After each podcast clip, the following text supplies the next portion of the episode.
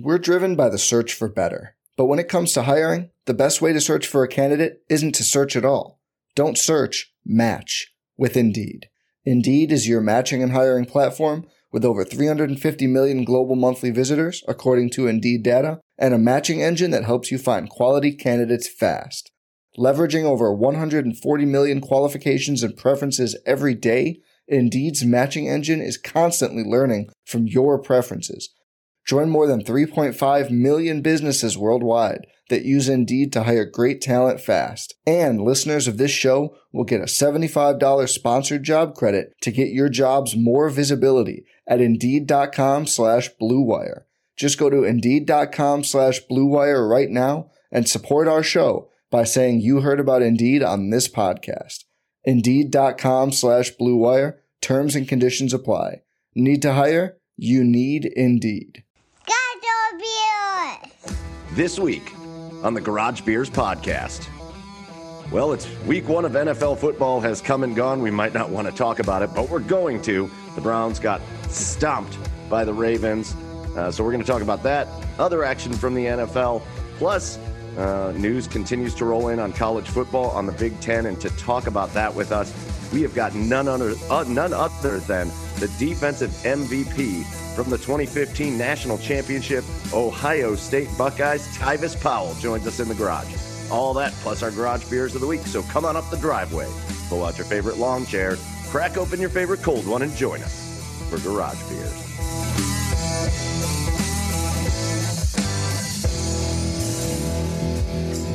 Hello and welcome, everybody, to episode 28 of the Garage Beers podcast. With you, as always, right here, Michael Keefe on the west side of Cleveland. You can find me on Twitter at Garage Beers Mike. Uh, and again, if you want to find the show all over social media, at the Garage Beers on Twitter and on Instagram. You can also find us on Facebook. We do fun stuff on there. Chad posts funny pictures. You're going to want to join us for that stuff. and speaking of Chad, again, as always, joining us from the east side of Cleveland, uh, he goes by Chad Exotic. Chad Meyer, what's going on, Chad? Oh, nothing much, guys. I am uh, just sitting here out on my porch it's a little chilly. It's a little cool. It's a little crisp. It's but, great. Uh, I'm, I'm I'm enjoying it. I'm enjoying it. I got yeah, the, I got I got the Stanley Cup playoffs on the tube. And we're good. Oh, so good. So at least one time this episode, your attention is going to be totally gone. oh yeah, I will. I will. I will.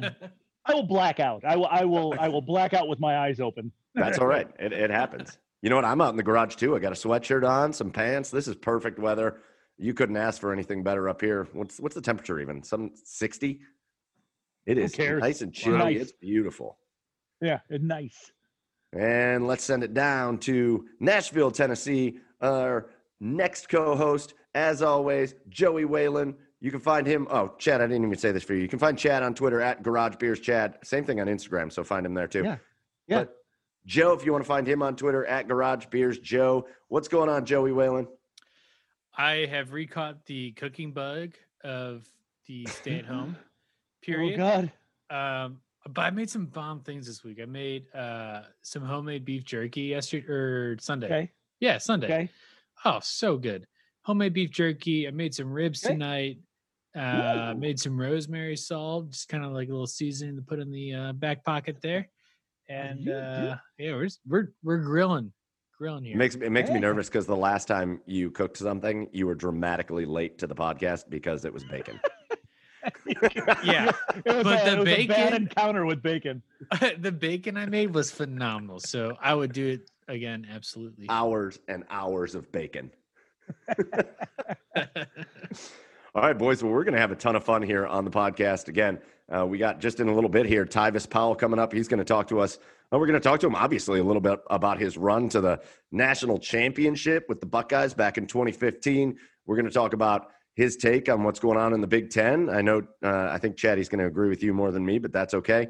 Uh, and plus, we we are going to break down week one in the NFL with him as well. So uh, it's going to be a good time. But before we get to that, as always, we've got our garage beers of the week. And we will kick that off down in Nashville, Tennessee with Joey Whalen, who's I think he's got something a little special for us. Yeah, we're gonna bring for the first time since Chad's Pink Whitney, uh, we're gonna bring some liquor into the podcast here. So we're gonna start Joe's Drink Corner, some shit like that. I don't know. It's a running title. It's a running title. Cheers. For Joe's liquor. cocktail. Joe's cocktail corner. Yeah, Joe's Ooh. Cocktail Corner. Cocktail corner. Ooh, cocktail Uh, hour. so, so we'll do this once a month where I'll uh, prepare a drink of my own recipe and or whatever recipe I find that week, and uh, I'll share with you all.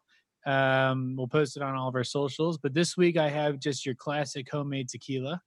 So I used uh, for my tequila. I'm sorry, Oh, classic homemade margarita. There it was. I I was, was like, like- wait a minute. I was like, where is? I was like, where is the agave farm?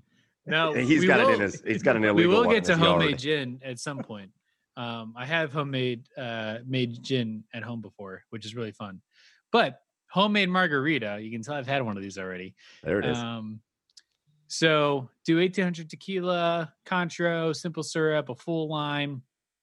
Um, absolutely fantastic. You shake it up. Um, it is exquisite. Um, so we'll post that recipe on our socials. And uh, yeah, and thanks for coming in, everybody, to Joe's Cocktail Hour. Next week it's Cosmos with Co- Cosmos. I need a theme song for that. You know what? It sounds good. We're going. Hey, you know what? It's it's could be a uh, tonight. We're recording on Tuesday. We usually record on Wednesday, but Tuesday this week, it's kind of like uh, it's like Taco Tuesday, but you've got your tequila Tequila Tuesday. I'm down. I'm not even kidding. You should put some soft jazz behind that. like, Ooh, yeah, I can do that. Joe's cocktail corner. Joe's Deal. Cocktail Hour.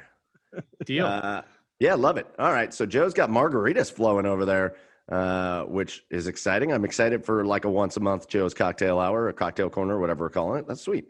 Uh, Chad, what are you drinking Yo. over there on the east side? Well, I went to the Brooklyn Brewery. I mean, I didn't go to Brooklyn Brewery because it's in Utica, New York. But uh, this is my first pumpkin ale of the year, guys. It's the Yeah. it's, it's the Post Road Pumpkin Ale from uh, Brooklyn right. Brewery. It's nice. It's uh, It's, it's nice. very it's nice it's it's got uh very subtle pumpkin flavoring um it's not overwhelming at all because i'm not a huge pumpkin flavoring fan but uh i like it i like it it's good All right. So that's a that's an exciting one. Don't forget to send me your picture of that so we can post it for all the people to see. No worries All right, so that leaves me with my garage beer this week, and I'm bringing it to Northeast Ohio, specifically the Akron area, to one of my favorite breweries. I think one that gets overlooked a lot in this area because of all the all the Cleveland breweries, really. Uh, but one one of the great breweries in the area, Hoppin' Frog Brewery down in the Akron area, Um and I'm going like dessert style with my beer tonight. And oh baby, is it a big old beer? Uh, I bought the double chocolate cherry oatmeal stout. oh my god And it is Ooh, my God. man. it's heavy on the cherry, it's heavy on the chocolate. Uh, and again, it's like an 8% beer. But I was telling you guys before, it kind of tastes like it tastes like it's a 12 to 14% beer. Uh, but it is really good. It's a bit heavy, so it's not a fast drinker. Not that I won't drink it fast, but uh, but yeah, found it over here on the west side and decided to roll with it. So uh, yeah, double chocolate cherry oatmeal stout by Hoppin' Frog is my garage beer of the week. most of your beers are so dark and so heavy it's just gotta like sit in your stomach like like like like i don't No, know it usually comes out. like, like, like, how, like how bloated do you feel after you drink most of the beers that you drink nope. Uh, when you drink as many of them as oh I do, okay yeah, it's kind of like eating celery. Really, It just does nothing to you. does nothing. fair enough fair enough it's an acquired uh, it's an acquired beer belly i got it All right, so that was Joe's Cocktail Corner.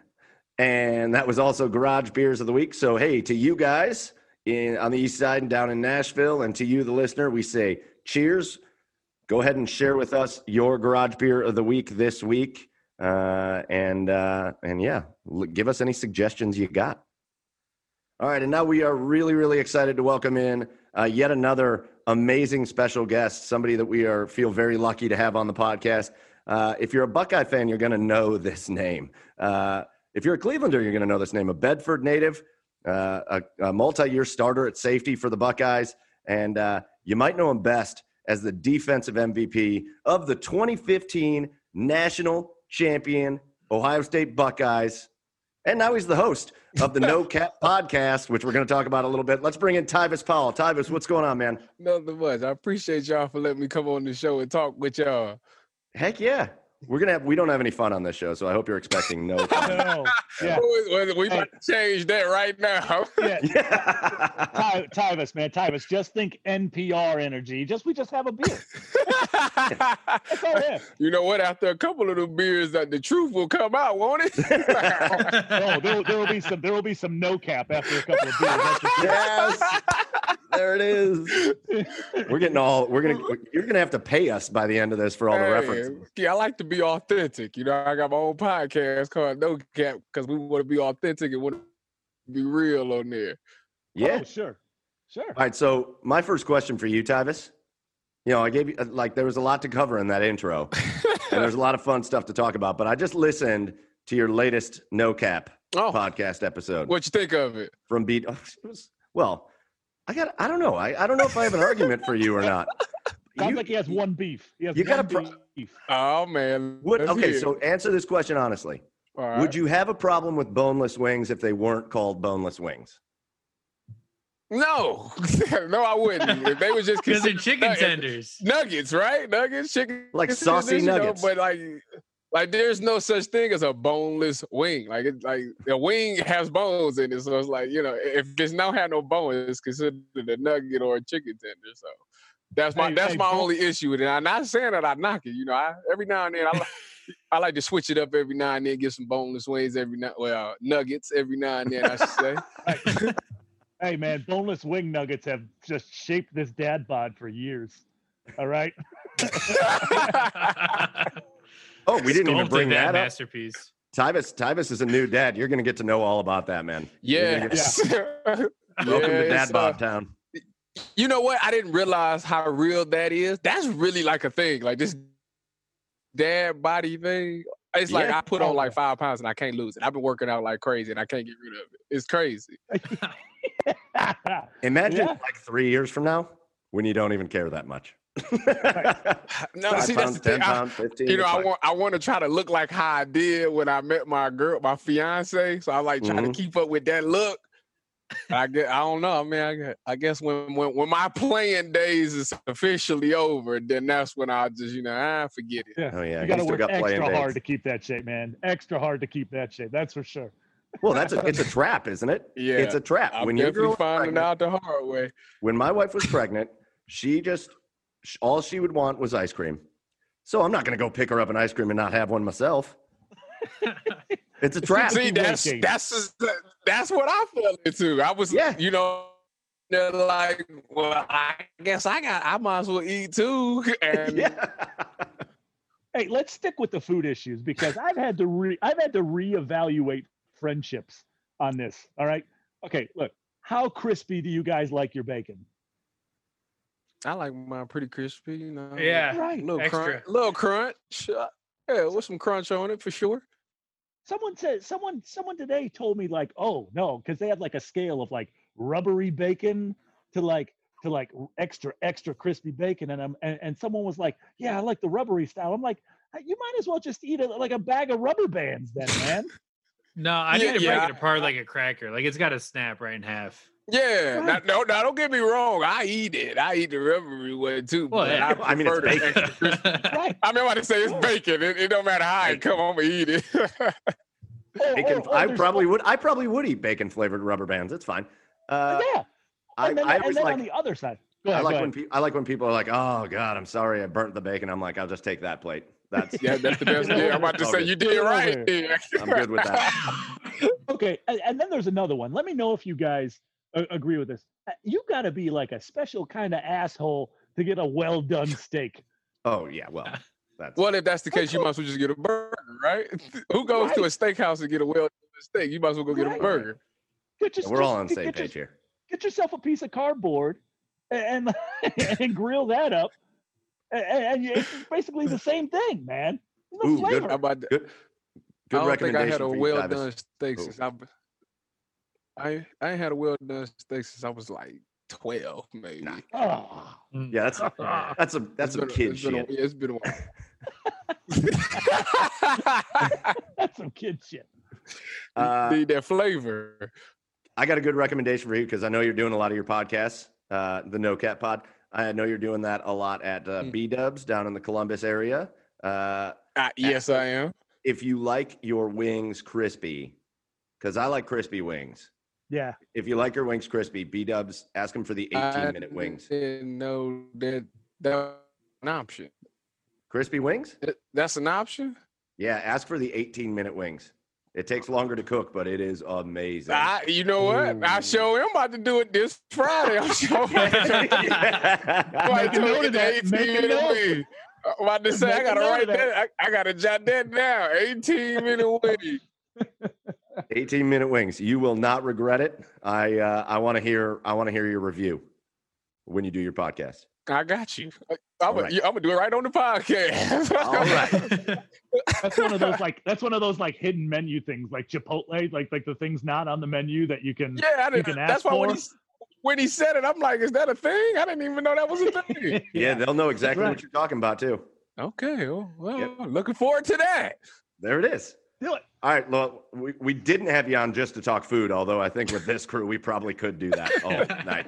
Uh, um, but let's talk about you a little bit. Obviously, a Cleveland guy. You went to Bedford High School. Uh, uh, obviously, a football star there, and then you chose Yeah. OSU. So, so being a Cleveland guy, being an Ohio guy. Obviously, the first question is: Did you know all along you wanted to be a Buckeye? Absolutely. Okay, so it it came to me when the when the um, Buckeyes played Miami in the uh, national championship, and after they won that game, I was like, ah, that's where I want to go to school at. So from that moment on, that's kind of like was my became my dream school. Yeah. All right. See, that's good to know because I think a lot of people they play it off like I didn't know until like they recruited me or until this or that. And you came in right. You came in Urban's first year, right? Yes, I did. Yeah. So that had to be exciting too, right? Absolutely. You know, yeah, you you hear stories about Urban and you don't really know, but you know he's a good coach because obviously you know you you seen what he did at Florida and whatnot, so you know who he is. You know he's an Ohio guy, and you know he's probably the right choice for the job. But when I got there, like they were, you know, they, they had just went six and seven, and he was doing his um, it was like a cleansing period Yeah. he was trying to get weed out the bad people that didn't want to be there type thing and it was like we did these 4 a.m workouts in the in the snow it was outside in the it was in the snow so i'm like as a as a as a kid coming in out of high school i'm thinking like oh man this is this so this is how the college workouts are like i guess this is what we do and everybody, everybody that's been there, like, hey man, this is some BS. Like, I can't believe he got us doing this. So I was so naive. I was like, okay, well, I guess we just gonna be a hard trained team where we just like Oh. train outside in the code and whatnot. So yeah, that my my first time meeting Urban was that was how my introduction with him was. Did it work? Did it weed people out? It definitely did. It was a bunch of people that said, you know, that, that transferred and went other places and whatnot. But yeah, but I mean, it wasn't a lot. It was kind of like a handful of people that left. Can't imagine. But yeah, I guess I guess if you were like, hey, set your alarm for three, be out on the field at four, I'd be like, you know what? I could get into computer software. Like- you know what? I definitely, you know, the business school is a good thing at Ohio State. I think I might go ahead and take that on. business school. Ain't for me. Uh, yeah, you go into the business. Uh, what time's your earliest class? 4 a.m. yeah, No? it- All right, cool. Sign me up. so it, yeah, it was wild, man. You know what? It ended up working. He ended up getting the the bad guys or the people that didn't want to be there out, and I- I think well, we went twelve and zero the first season. So yeah, it was- obviously the plan worked. Yeah. Right. Right. So, did any school? I know you wanted to go to Ohio State. Did any school make the decision tough for you though? Michigan State did. They Did they, they? were yeah. Ah, okay. uh, Pat Narduzzi did a great job of doing uh, recruiting, and he definitely wanted me to flip. And it was a couple of times I was like, eh. But then I got to thinking, like, oh, come on, man, I'm from Ohio State. This is like a once in a lifetime chance. Like, this, this, Right. this can't pass this. Uh, Every kid, every kid who grows up in Ohio. no, I said you can't Come on pass. You can't pass this. Uh, no way. I don't know the people. There's a lot of people that grow up in Ohio. I was just talking to a guy today. Grows up in Ohio, hates Ohio State. I just don't understand how. Like, And then and then you gonna tell me you be a, a, fan of the team up north? So you so you like lose it is what you're saying? Like it, it doesn't make any sense to me. That makes like no sense to me. It's not, and it's that's not. What, that's what it's not like Ohio State people are like cocky. I mean, we just know we gonna win. So like, it's not a cocky thing if it's the truth, right? I think in Cleveland it's a lot because there's a lot of like Irish Catholics in Cleveland and they love Notre Dame. Uh, yeah, I don't, Notre Dame. I don't understand any of that. Notre Dame, uh, Notre Dame hasn't been Notre Dame since the '90s. So yeah. the only time the only time Rudy. I ever root for Notre Dame is when they play Michigan. Like that's the only time. Yeah, yeah that's kind of that's kind of true, actually. Yeah, I don't know. And I'm not even like again, I I have other I went to a I went to a like an SEC school that I'm a fan of. And that's probably my number one team. But like I'm an Ohio State fan. I grew up here. I like Ohio State. That's like, what I'm saying. I don't I don't I don't understand when people be like, like a, uh, somebody that goes, my, ah, I don't like, I don't want to go there. Like you're lying, you, are lying. If you say you don't want to go, you don't want to go a place where you go win and compete for national championships. You don't want to do that. Right. Like that makes right. absolutely no sense. No sense. All right, so you get down to Ohio State. Uh, you back up, or so you redshirt your first year. Yes. And then your your redshirt freshman year, basically, you back up Philly Brown uh, you play a lot, but you're not starting. And then your second year, you come in and you're starting.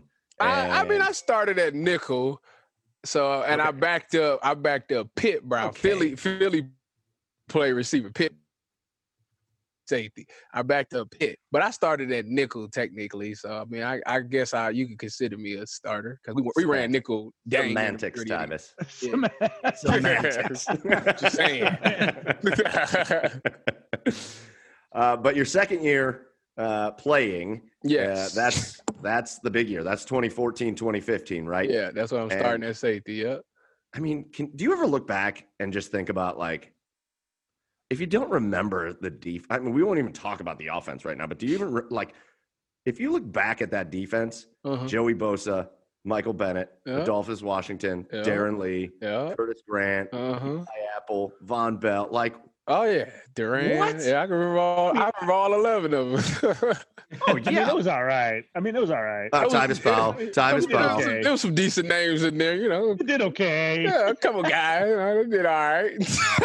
I mean, no, yeah, it was it was ridiculous how talented like that team was, and then to think about like the next year, like we was even talented. And then to keep thinking like every year it just seems like the defense and just the recruiting at Ohio State is just the players that come It's just unbelievably really good. Like they turn out to have great careers at Ohio State and go to the NFL and now they're breaking contract records where we got the highest paid running back and the highest paid receiver and D line. That's the correct. We didn't. Kind ridiculous. oh, by the way, oh, by the way, also Ezekiel Elliott, Michael Thomas, Cardale, obviously. No, I'm saying. Just, just, yeah, it's it's crazy, and that's the thing about going there. Another reason why I don't understand why people don't want to go there. You go against like some of the like best talent in the world. So like in practice, you see like you go against the hardest person you probably gonna see all. yeah. So like if you know if you could co- eh, compete with this guy and do good against him, you're probably gonna be pretty good for the rest of the year. So I yeah I don't yeah for sure we I it, it's special to go there for sure. Now, what what was your take? What's your take on like how big of an impact did Urban have from a recruiting standpoint? I mean, I know he did, but like, you know, because because for instance, like Jim Jim Tressel originally recruited you, correct? Absolutely, he's the one who gave me my offer. Yeah, and he, uh, you know, obviously he, you know, was he didn't seem to get players from a lot of other states. You know, he it, it seems like he mostly concentrated on the Midwest. Absolutely. But it seems like it seemed like Urban was just had a national yeah, that national reputation. How big of an impact did having Urban Meyer have it uh, in recruiting? I think I think it was huge because he. I mean, think about it. We wouldn't have had like uh, Ezekiel Elliott or Joey Bosa or or Michael Thomas or something like that. We wouldn't have had those guys because you know, they was all uh, from other states and they actually play like a huge part of our success. So I think him mm-hmm. being able to go to the South or to the West and recruit some of those guys from California and Texas and Florida and stuff like that. I think that's also he does a great job at that. I mean, it's definitely helping our university. I mean, they're not from Ohio, but after being at Ohio State, they might as well say they're from Ohio because everybody they, we adopted them basically, and they all yeah. we oh, loved them forever. So All right, so let's talk about that run a little bit because the first thing I'm going to obviously you guys undefeated all the way through the year. Get to that Big Ten championship game against Wisconsin. Yes. Uh, um, but we the week went- well, we wasn't undefeated. We lost to uh, Virginia Tech. oh, you did. Oh, that was the Virginia Tech year, The Braxton spin move game. the spin move game. No, wait, was that that Was it? year? Or no? No, no, no. No, The- think you the went year, undefeated. No, No? the year before that. That the 24. We talking about the 2014 season when we won the Natty? Yeah, No, we lost to Virginia Tech the second game of the season. you're right. You're right. The, I don't the why next can't year was the Braxton Oh. spin move. yes, yes.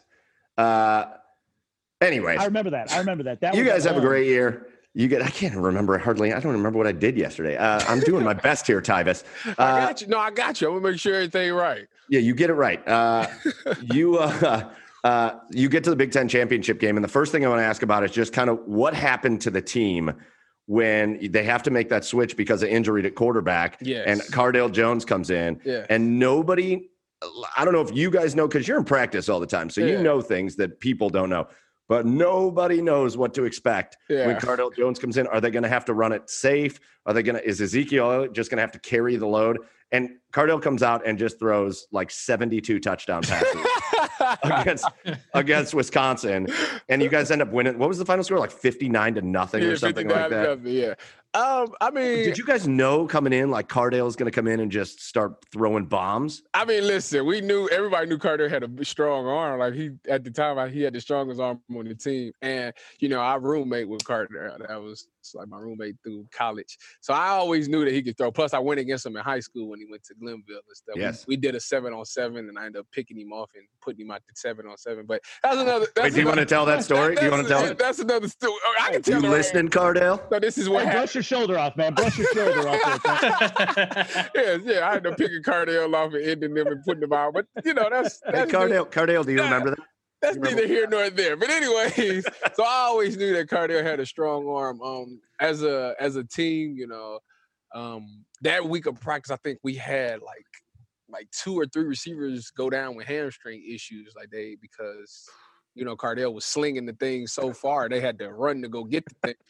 And they, you know, I no knock to JT. JT's arm is good too, but it's not the strongest Cardale's. No. So, you know, they wasn't used to running to go get the thing. So we already knew he could throw the deep ball and whatnot. Um, as a defense, we was thinking, you know, all we're gonna do is we're gonna play, we're gonna shut him down the best way we can and try to get Cardale the ball because if Cardale got the ball, more opportunities, the more he can have to score. And they don't have the ball to score. So that was our whole mindset is to get the ball back to the offense as, as much as possible. And the funny thing is, every time we seem to get the ball back to them, they would score. So we was like, man, you know, like this is good. Let's keep doing this. And they just say, as a defense, you- nothing. You guys were probably out there on the field as much as the offense, as fast as they were going down the field and scoring. Like, Yeah, guys- it, was- they they Wisconsin weren't giving us a lot of of they wasn't giving a lot of breathers that game. You know, it was No. it was nice that they were scoring, but you know, we as after going three and out or being on the defense for a while, you know, we kind of want to breathe the two. Yeah. You know? So you like, we need y'all to get it. Yeah, First you know, downs, Cardale. I want to say just take the check down every now and then. How about a, how about a, how about a, how about a nice nine minute, 12 play drive? Man, Come on. wouldn't it, that'd be nice. But you know, like I say, I wasn't gonna stop him, you know, because he showed was had that offense rolling. You guys see, they cut over like after the seventh touchdown. The defensive players just throwing their helmets like, son of a bitch. Oh, Look, soon as soon as you sit down to get a drink of water, defense up. Oh man. Come on. Come on. All right, so so you guys you knew about the big arm, and was there just like I don't know, it it just looked like there was a feeling with the team, like, and maybe it was a a JT Barrett thing because JT Barrett goes down, um, and I'm not JT Barrett's probably number one fan, uh, but but not because of the person he is. I don't know who he is, but he seems like a good guy, and he was a great leader for the Buckeyes, and he's going to go down as a great Buckeye quarterback Absolutely. but there just was this it seemed like there was just this feeling and maybe it was like a did you guys feel inspired to like play for JT a little bit when he went down or was it just like we it was a we had a lot of inspiration. You know, we had um we lost one of our teammates. Um, he died like towards the end of the I think after the team up north game or during the team up north week, he passed away. So we had that on our hearts, and we had you know after people counting us out so much. You know, they I think we were underdogs that that game for the Yes. first time of the season. Mm-hmm. We were underdogs, and it was like people wasn't really picking us to win, and it was like, like really, like so we got to go out there, we got to play with that chip on our shoulder, like you know, we still is the Ohio State University. You know, this is we play great football here, and you know, just seeing JT go down, you know, we after what he did, you know, he led us to the 11 and one record. Yeah. Um, we definitely had to play for him, and you know, with the Braxton going down, it was just so much motive. It was a lot of motivating factors, and uh, the mm-hmm. number one motivating factor believe it or not, was actually each other. You know, it's like like for I know for a defense, I can't I can't speak for the offense, but for a defense, I know for a fact that it was I loved my teammates so much that I was willing to put my body on the line to do whatever it took to get the win. You know, so it that, for that in particular that game, I was in the box standing next to Joey like I was like playing on the line, and I'm like, I don't never. I'm a defensive back. What do I look like playing on the line? Type thing. But it was what we needed to do to win the game. So I I knew I wasn't gonna make a lot of plays. I just know I needed to do something, and I wasn't gonna get no recognition for it. But I was just gonna do it to the best of my ability because I knew this was gonna help us win. So it was like that. That mindset is what stuck with us throughout the whole rest of the year. I remember, you know, maybe it's just an Ohio State thing or it's a Big Ten thing or whatever but the teams always get uh, always underdogged, especially when playing other conferences and stuff. And, and I'm like, I'm looking back, we read the list of names on that team. Right. and that team was an underdog to what? Yeah, no. Uh, uh Is yeah. that possible? It, it, that's what reality was at the time. like I said, everybody took that Virginia Tech loss and just kind of threw us under the bench. Like it, it was over with when then JT went down. It was like, oh yeah, it's definitely over with for. They ain't got nobody no more. And it was just like like we recruit well around here. Like we we got a lot of bullets flying. Yeah, like they said, if I mean in college football, if you're going to lose, lose early. Yeah, you, you have that chance to yeah, rebound. Right. That, at that time, that was the most truest statement ever wrote. Yeah. Yeah. So so you guys marched through Wisconsin, and and I, I'm going to tell you this. I remember the championship game. I remember the Oregon game. Mm-hmm. I don't remember all the little details of it. Mm-hmm. I will never, ever forget that Alabama game.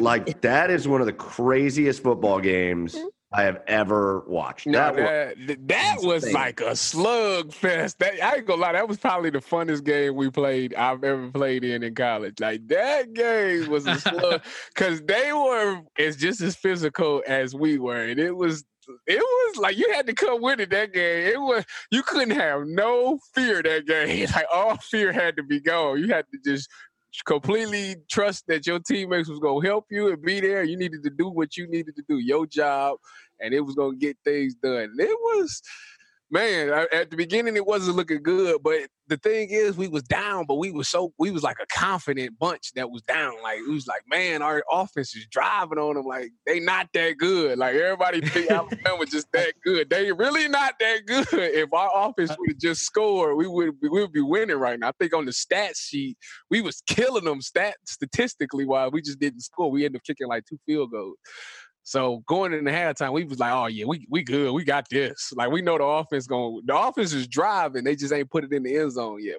So I'm like, with that, with if that's the case, they gonna end up. They eventually they gonna figure it out. They gonna find a way to punch it in. And once they start doing it, oh boy, it opened up the floodgates. T- Tyvis, Tyvis, uh, I was scared. Uh, yeah, not have been, but, no, but it was twenty-one to seven, Alabama. You was scared? Yeah. Oh no! Uh, I was you scared. Wasn't watching, you wasn't really watching the game, did you? No, I know I was. I was. I was. really Browns fan. Ty, I'm a Browns fan, Tyvis. well, listen. I'm a Browns well, fan. You're still a Brown. Aren't you still a Browns fan through thick and thin? I wasn't right. not. I wasn't not a fan, but when it went 21-7, I was like, oh, son of a bitch. well, honestly, but, uh, yeah, right. Going into that game, I was just like with Bama, you know, because it was Bama, and I was like, just keep it close. Just I know close, that's what everybody. And and that's exactly what you did. And then when you took that, when when you guys finally took the lead, yeah, I couldn't stop pacing because I was just like, get a stop, get like get it. I, I just that was. Do you that, still like Mike? Do you still like have like, dreams? Do you still remember watching Ezekiel Elliott go 85 yards. You know that the highlight flashes in my head a lot because I always I always remember the fact that Evan said that he was supposed to that Cardale was supposed to motion him down and he never did. Like he like if you look at if you go watch the film, like Evans looking at Cardale like you supposed to motion me in, and Cardale snaps the ball. But the thing is, the thing this this how fate worked though. This how fate worked. The the thing is, the fact that he didn't motion him down helped him make the block even better because the linebacker never seen Evan coming, so he ended up crack blocking the dude and it opened the seam of for Zeke. If- Oh. whereas to to whereas if he would have motioned him down, the linebacker would have seen him coming and it wouldn't have been as good. So actually, it worked out good. Yeah, it worked out really good. Yes. That's just like we drew it up. That's just like Exactly. it up. Yeah, I will never forget. We got we were at this. There's this bar on West Sixth Street in Cleveland. Is it the Basement? Is that what it's called? I can't remember. But it's an Ohio State bar. okay. And we're down. We got there at like, like a buddy of mine and I got there at like four, Mm. Oh, y'all just to get a spot. Y'all to get a spot. And I'm a- at first, like the first couple hours we were there, I was like, this sucks. hmm When the place packed, I was so glad we did that. Uh, I that was the, one of the most fun experiences in a bar watching a sporting event because it's all Ohio State fans in Right. Cleveland. Yeah. There's beer flying everywhere. Oh, I know y'all. I, I know they went nuts. Oh, they went nuts. God. it was awesome. So, so again, you get past Bama, and and then it felt like it didn't even matter. Yeah, that Like you, Oregon played no, Florida no, State. seriously, it really did because we was we was in the national championship locker room and we was sitting there talking about it like before the game. We was like, man, it don't even feel like the national championship. It feel like the Bama game was the natty. This just Yeah. this just like a regular game. That Bama game, oh, that was so serious. and then we go in Yeah. that and we go in that game and now we down. shit, They take the first drive, boom, straight down. I'm like, Yeah. oh, hold on now, hold, hold on. They, they is legit. Hold on, let's get let's get everything settled down right quick. Hold on. Yeah, it was like it was like Jack Parkman, like, ooh. Yeah. Time to get serious. Oh man. Yeah, I wasn't expecting y'all to be like this. Okay, hold on. I remember just sitting there watching like halfway through that game, like real comfortable. Yeah. Like just real like, well, this has been a fun season. They, had, a- they they came out with that they came out with that, that first drive and then we we kind of nipped the rest in the bud. But I I think what really killed it was that uh that goal line stop before halftime. That that one was Yes. kind of like they was like man like it took all the energy out from. 'em. Oh yeah.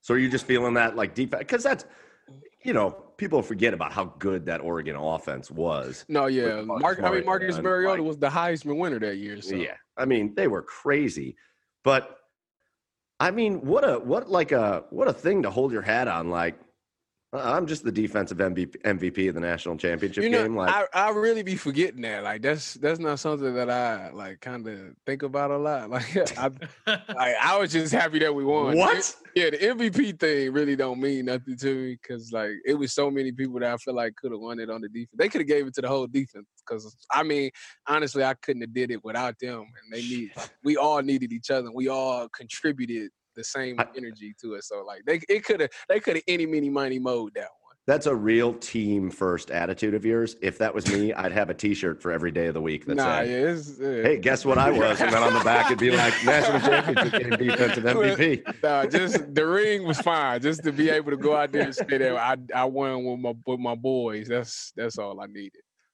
Do you, So- do you know who I am? I, I was defensive end. do, you know, do you know who I am? I'd be calling. Uh, I'd be calling Joey Bosa, being like, "Hey, remember when you weren't the defensive MVP of the national championship game?" I know because it's like people probably watching it like, man, I wonder who won MVP of that game. They, they had the Joey's, the Darron Lee's, the Eli. Like Tyvis won it? Really? Out of all? yeah, he did. That's awesome. Now I got now I got to ask you, Tyvis. Now you know we we had Cecil Shorts on in an earlier episode in the show, Okay. uh, podcast history. Uh, he says that all of his Mount Union national championship stuff is, is with his dad. He said, he said, he said, you know, his dad said, "Give me that stuff. You worry about what you need to worry about in the NFL." Yeah. Do you? ha- Is your championship ring in your possession, or is it locked away somewhere? My mother has it. Love it. My mother got it is. my mother got all my stuff. she kind of did the Cecil Shorts thing. Who did we talk to after that? That we asked that question, and they were like, "No." like I keep my stuff. I don't remember. Daniel Daniel- Johnson. yeah, Daniel Yeah, Johnson. Daniel Johnson. Yeah, no, I got all my stuff. Oh, okay, fine. Well, that's funny that y'all bring Cecil Shorts. You know, I, I trained with Cecil Shorts when I was in high school. He probably don't even remember me or remember that it happened, but he was like, he was down in Mount Union, and Mhm. he got he got drafted on the year of the lockout, the NFL lockout. Yeah. And Oh, yeah. I I remember he got drafted, but they obviously wasn't going in yet because of the lockout. So I, Right. we drove. I drove down to Alliance, and I'm like, I think I'm a senior. I'm I'm about to be a senior in high school. I think I might have already committed to Ohio State. And he was just down there, and they was running like seven on sevens and stuff. And I went down there and, and was like playing with Cecil Shorts, and I'm like, he probably, like I said, he don't, he probably don't even remember having. But I remember the funniest part about it was we was getting ready to leave, and Cecil jumps on his bike and leaves. I'm like, dude, what are you doing? he was he, he responds by saying like it's a lockout. I ain't getting no money yet. so he goes riding on his bike. I was like, wow. we asked him about that. We asked him Yeah. about that because we were like, because we kind of forgot about the lockout, and we were like, he was like, uh, he was roofing. Yeah, he was He- doing. He was, he was a roofer. While He got Really? drafted, and he had to work as a roofer that summer because he wasn't getting a paycheck. I was like, oh, it's real. I didn't know because I mean, I'm, as a kid, you you see somebody get drafted and they, Yeah. they just got all this money. You Cha-ching. like, yeah, no, I ain't seen not a dime. I said, wow. Yeah. Uh, yeah, he's working in Houston now. He's working for the Texans, like uh, their broadcast team. Really? So- Yeah, yeah, Good yeah, for he's in him. their media. Yeah. Yeah. Mm-hmm. Damn, that's nice. So if you Seven need if you need another guest on the podcast, he He probably got has some seven kids. seven kids, At and least- this is a funny story. At least, He- at least he know his stuff work. Oh yeah, oh yeah. Dude, after know- about eh five kids, mine would not anymore. Yeah, I, I probably would have got mine like, our vasectomy, we're done. He was. He was like he was like four kids, right? He was like four kids. He's like, my wife convinced me to have another one, so I was like, okay, fine, whatever. You take two, I take two. It worked out well. Ended up having triplets. Oh, Dang. Yeah, that ain't it. That ain't, So I was like, you're just it. trying to be Philip Rivers right now, man. You're just trying to be Phil Rivers. Just Yeah, they got the Cecil, they got they got Cecil's genes. They bound to do something great. That's right. Yeah, that's right. Uh, all right. So uh, before we get off the Ohio State talk, uh, because you played another year at Ohio State uh, Yes. before declaring for the NFL. Yes. Uh, we're going to talk about that for a minute, but uh, just some fun questions about OSU. So obviously that season was special. Uh, the the national championship run was special. Uh, but what what game is like the most memorable game that wasn't like the national championship or that game against Bama? What was the most memorable? That, memorable that, that, that year, Penn State. any Oh, year? Oh, that Any Penn, year. that Penn State game in 2014. Oh, Oh. my goodness. Oh, that was that that was a good game because Yes. okay, I think I'm not really sure if it was right after we played Virginia Tech. It might have been like a week. It might have been a couple of weeks after. I'm not really sure. Yeah. 100% sure when we played, but when we, whenever we played Penn State, it was at Penn State. We was wearing the all white. It was the white out and whatnot, and we were struggling. I think, or we was going back and forth with them, and we end up going in overtime. And I think that was the game. I think JT sprained his knee or something, MCL. He did something. Something happened with his Yeah, yeah, with his knee yeah. or something. And he wasn't supposed to keep playing. He was supposed to be done. Like he was supposed to put him to the side and put the backup in. I, I guess it would have been Cardale at the time. Yeah, it would have been Cardale. And JT said, "Forget it. I'm gonna just keep playing." And JT ends up like scoring like a game winner. But that was the first game that I realized that this team was special because we refused to lose. Like no matter what the situation was, we was gonna find a way to win, no matter what. And Double we end up going. I think we went into overtime with them. And Double overtime. yeah, double overtime. And we end up pulling it out. Joey ended up taking the running back and throwing him in the Hackenberg and sacking him out for the game. Yes. And I was sitting there like, man, like we refused to lose. Like this was the, like the first time I really realized, like, wow, these these I could go to war with them. Like if I'm gonna go to war, I'm going to war with my boys, and I know that we gonna find a way to win. Some way we gonna win this war. And I just from that moment on, I knew that that the season was gonna be special because I knew we wasn't gonna lose. Yeah. I remember that The other thing I remember about that game was that Navy game to start the year. Yeah, yeah, that because that, that was was it was like a had close six- game. I had like 15 tackles that game. I, Yeah. that, I didn't listen. I knew that they was gonna do that. I didn't even bother wearing gloves. I take my fingers up. That's how I knew they wasn't gonna throw the ball. I'm like, Yeah, they you're ain't not gonna make throw a this pick. ball. Oh yeah. Yeah, ain't, ain't no picks coming. Might as well go ahead and take these fingers up. Like I'll be like Sean Taylor this game. Just had them fingers taped up. Oh. Go ahead, come down here. With that, yeah, with that antiquated triple option shit. Yeah, Come I, on. man, I couldn't stand that stuff, man. They say they say that like teams that go against that offense, they like I think it's like forty percent of the time that next week they end up losing or something like that. Yeah, Yeah, and we fell victim to it because we lost to Virginia Tech. yeah. Well, yeah, because you, you don't see that offense. Yeah, it's like you you we spent all the training camp training for this offense, and then now we're going against a regular offense. Yeah. Yeah, Navy is the MVP for every team that plays that. Oh yeah, Navy and Army. Army does the same damn thing. Yeah, that that Army versus Navy game, you know It's they're crazy. not throwing the ball. Oh yeah, no, no, Yeah, 40, 50 runs. You expect a quarterback to maybe throw a couple of ducks. Yeah, it might be about. I think. I think when we played them, I think they had two passes, maybe one. I'm not really even sure. It might have just been one. All right, so Chad, I know you wanted to get into a little bit of the NFL stuff. So Chad, you want to take it for that? Oh yeah, yeah, yeah, yeah. We're gonna just transitioning into the NFL here for just a second, uh, Tyvis. You know, uh, you know, you bounced around uh, a, a few different practice squads in the NFL now. Um, yes. uh, I, you know, you know, you just had a kid. What are the, you know, uh, thoughts in, uh, about the future, your future in the NFL right now? Uh, you know, I think at this point, you know, due due to this COVID stuff, you know, obviously they bringing in, they they allowing people to work out for teams now. I think that um, due to the fact that they didn't have preseason and stuff like that, they they probably want to see other guys. Since I haven't been around and worked out for a couple of teams, you know, people kind of know who I am and know what I do, type thing. So I think they need to see other players to see if they want to bring me in or whatnot. And I'm just trying to be patient with that because I, Yeah. I feel like I still got like a lot of football to play. I feel like right now is when I finally I'm I'm back to my like I'm in my prime. Like I, I it took me a while. Like I, okay, I wasn't the best coming out. And uh, like my NFL career, I've been like up and down, up and down. But like right now, I feel like I'm the healthiest I've been. I'm the smartest I've been. I studied the game, and I'm like physically ready to play the game. And I feel like once I get that next opportunity, I think that's gonna be the one that's like gonna be because to me, it's in my mind, the next opportunity is probably like, all right, Ty, this might be your last opportunity, so you got to go off, Yeah. you got to go out. So that's how I'm Yeah. training and preparing myself right now. So when that next opportunity comes, I could finally show the world that like I am a really good player type thing. Yeah, Oh yeah. So that's I mean, where you're yeah. only you're only 25. Hell yeah, you've got a lot of football left. No, in you. yeah, Are you kidding yeah. me?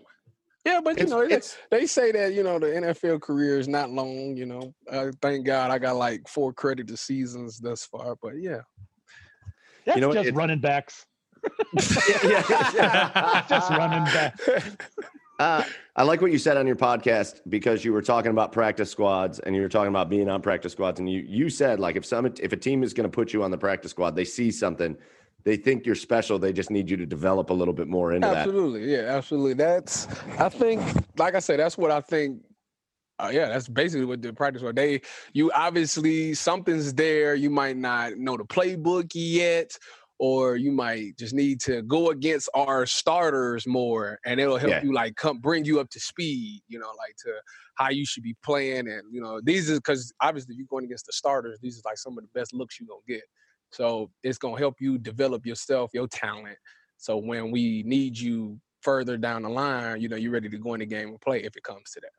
It's probably actually good that you've been on a whole bunch of practice squads or, or been with a, a bunch of organizations too, right? it- it's not I bad. mean, you have contacts. It's, not If bad. somebody needs to call yeah. somebody, Right. Yeah. I think, like I said, I've been around. A lot of teams have seen me. Like, like for example, when I was last year, I was with Denver's practice squad, yeah, and I, I promise y'all, I was doing really well. I, I was believe doing. I I was it, doing really well. And the only reason I got there is because like the offensive coordinator and the quarterbacks coach was actually in San Fran when I was there. yeah, So they had left Okay. San Fran and then they got to Denver and they was like, you know, we we know a guy who can play like who's good at safety. Y'all should check him out type thing. So that's how I ended up getting to Denver. So it's more of a who you know, not what you know type thing. So yeah. That was that was good. You know, hopefully something pops up. You know, I, I'm pretty sure it probably at this point it's probably you got to wait on injuries or they got oh. young they got young guys and they want to see how the young guys are. So you know, Yeah. that's what you got. You got to wait to see how they how that shit works out for you. So if you had to pick a team, Whatever one want to pay, whatever one want to pay. don't listen. It don't matter. It don't matter to me. Yeah, I don't know, but there's got to be like a oh, I would go play with that team. I don't know what it would. The one that called, whatever one called this phone right here. Uh, if you got Tyvis's number, go ahead and call. He's available. oh yeah, Listen, you know, Listen, all 32 NFL uh, GMs. I know you listen to this podcast. Tyvis is available. yeah, Tyvis you is never know. They might be. They, they might check it out. they might be like, you know, let's call that guy. Sign him to a contract that allows him to pay for daycare, please. Yeah, yeah, that, would- that would be nice. Actually, would be nice. Mr. Mr. Bar- Mr. Berry, sir, you lost Grant. You lost Grant. Tyvis is available. I am available, you know. I- you know what? so. And then uh, with them, I could be there. With the Browns, I could be there in like hour, like one hour. So you know, On my way. yeah, There's no there's no expenses needed. I, God. I get my ass in yeah. the They don't need. I don't up. need no hotel. I don't need the plane ticket. Nothing. I just I drive right up there. Listen, listen. If you want to go up and play safety, uh, they could probably use it at this point. You know, but you know they just traded for the the Rod, the Ronnie Harris and then Mhm. from from Yeah. Jacksonville. So you know, they, Yeah. you know, they, eh, we'll see.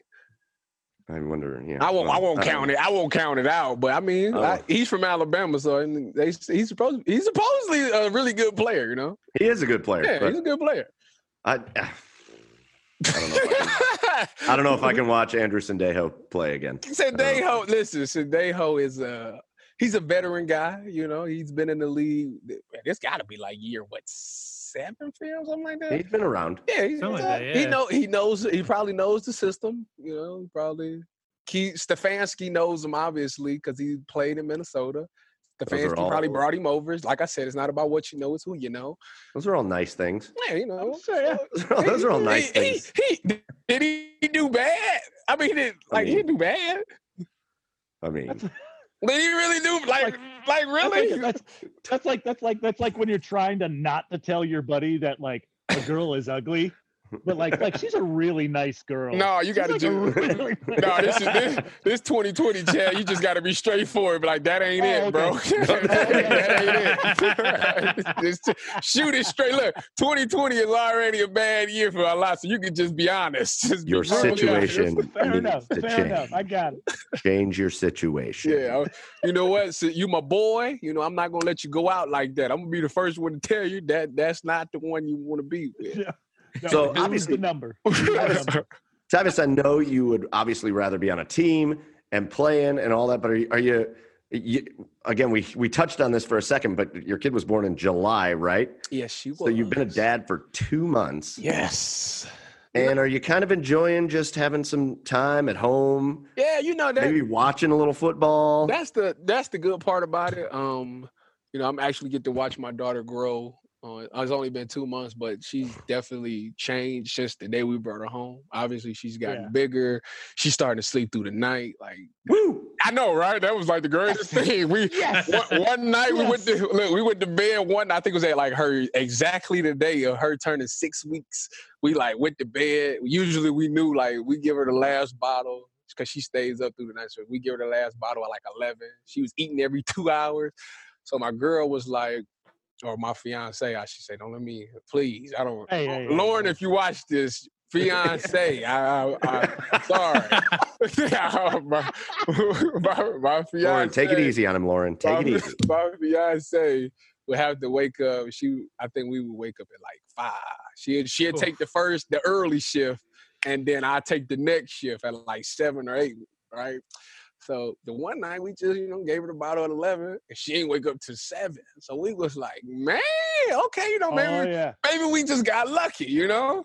So the next night she did it again and she just continuously did it. Now I will say for the past two days she done woke up at five and four. She woke up at four and five. Mm. But we hoping that she go back to her her eleven to seven schedule taking that you we back, used to. taking you back to your first year at Ohio State. Yeah, love the man. You know, I wake up at four o'clock. I be thinking I gotta hurry up and run out there on the field. you just you, you- you just feel you just feel cold. You're like doing one of these. yeah, I'm having. like, I got the "Ah." flashbacks. Yeah, it's like PTSD of practice. Right. Tyvis gets up and starts doing push-ups. Yeah, but oh, yeah, and I'll then never- and go ahead. no, no, I was gonna say I'll never forget that moment. Like when she started, when my daughter started sleeping through the night, and you know, and and we slept like it, it, she slept for like twelve hours. We woke up. We we woke up thinking that she was like Something's gone. with her. like, like something, something we, that- we, The first and we went. that first What time it happened, I'm telling you, you'd be like, "Oh my God, is something happened? Is she still alive? Oh my God!" We was kind of freaking out because we we Oh, so yeah. used to waking up in the middle of the night and looking over, making sure everything good, and she was still sleeping. Hey man, We so the woke up, first we looked. We woke up. We looked at each other and we went, "Why am I well rested?" Chad's wife looked at him and she was just like, Chad, why do I not hate you right now? Come on, yeah. yeah. And then as far as like uh, you know watching football, you know, like so, so uh, I watch the Browns games obviously because you know I'm a I, I'm from Cleveland, so I'm a Browns fan, and you know just watching I like to I I watch it differently than a lot of other people watch it because Well, like I- yeah. Yeah. yeah, like I, I look at like the secondary and I can try to I can kind of sense what they're doing wrong and stuff like that. And I Mhm. was watching that, and the thing is, so for example, I was last night I was watching the Broncos versus the Titans, and my Oh, girl, well, God. not my girl, Jesus Christ, my fiance, Man. I know it, this He is knows, man. this is bad. No, because you got to be politically correct nowadays.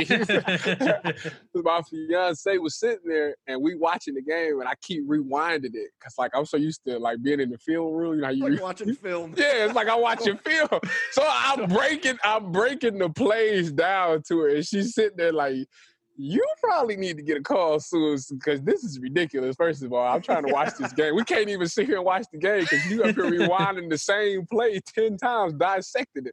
But I'm teaching her the games, and she looking, she's listening like it makes a lot of sense what you're talking about. I'm like, well, I, I got cussed out over a lot, and I done heard a lot, so I, I kind of know what's supposed to be done in, in certain situations. Lauren's the only fiance that gets up and leaves the room to go watch football in another room. yeah, she, she, she. Like- she about done with me. She like, I can't watch it with him no more. we ain't gonna never get through the game.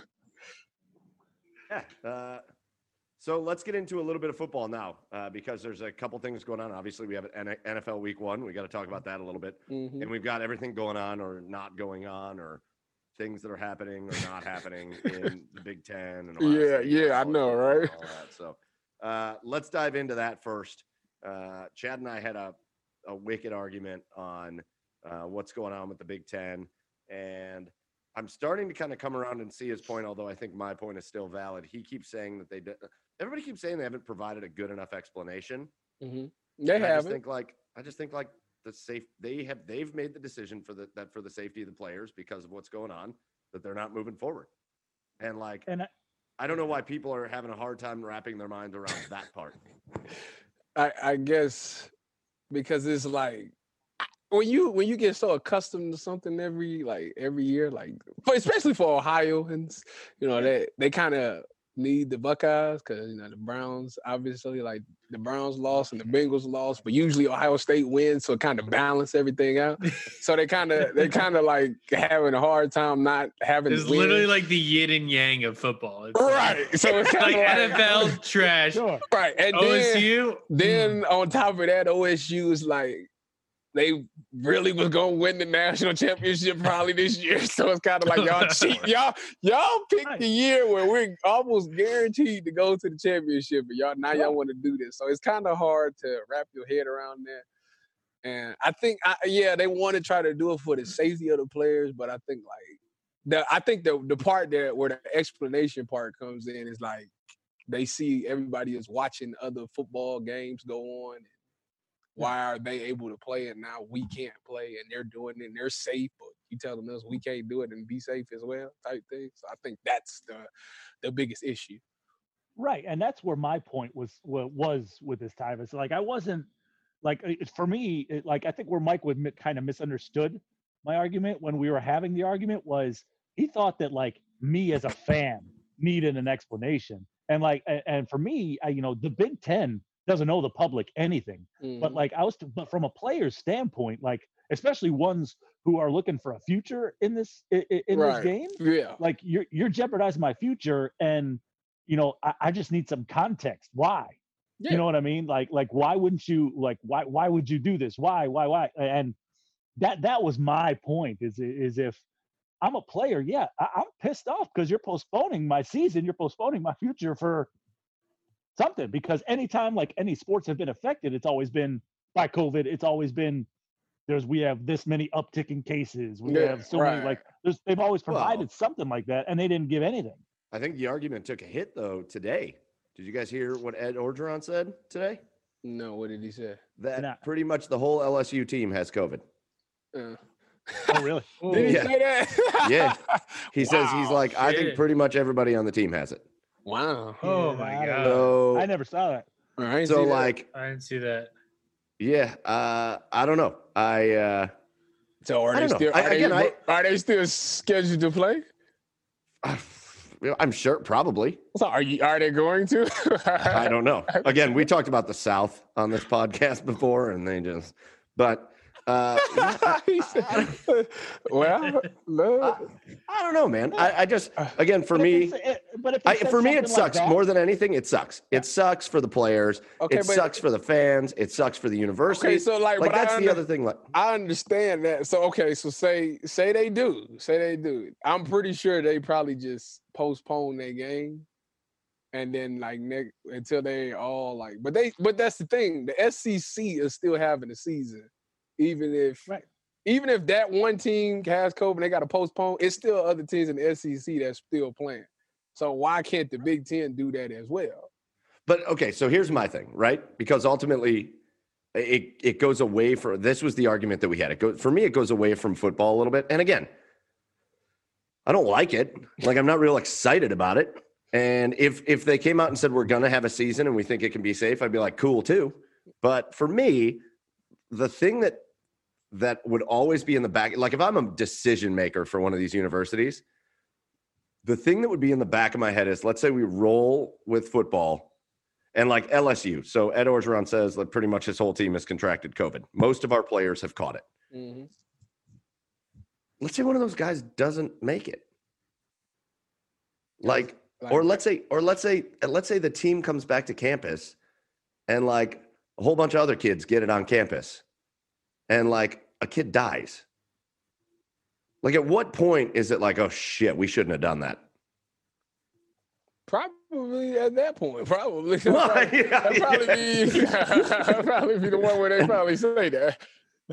I don't mean to make it too serious or anything, but like I, to me, it just like if I'm a decision maker for a university, I'm thinking about that. And- but how likely is that to happen? How, like, how, Who that- knows? has that happened? Who knows though? Like, who knows how likely that is? See, that's that's. I think that's the problem with the virus. Like nobody really knows like a lot about it, like the severity of it. Like sometimes they come out with, well, kids, they it doesn't affect kids bad. It only affects the older people bad. It's just like a flu. Like it's not that serious, and then there's people dying, and there's people not dying. So it's too much uncertainty into it, and I think that's probably where the fear is.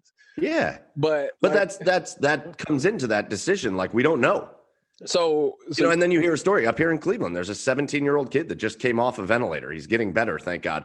But thank no, like, God pre- to that. God bless that. no pre-existing health issues or anything. But he catches COVID and has to go on a vet. 17 years old. Like, But the thing is, but this is the thing though. So, like, if so, how is it that the NFL is doing it then? Because if a if a okay, so why can't they just implement it the same way that the NFL does it? Like they test them all, they test them all the time. Nobody gets get uh, a positive test, then they go out and play. So both teams should be able to play in this environment where both teams don't have COVID. So therefore, they shouldn't be able to give something that they don't have. That's the first thing. Second of all, if they do have it, then they need to get away from everybody else. They need to get the people that do have it away to protect everybody. And they, like I said, the NFL got like this this little device thing now where it, yeah, like tells the person that got COVID or uh, if you was near the person that got COVID or whatever it is, and it tell you when you got when you contacted or whatnot. So they should get that and put that into college football as well.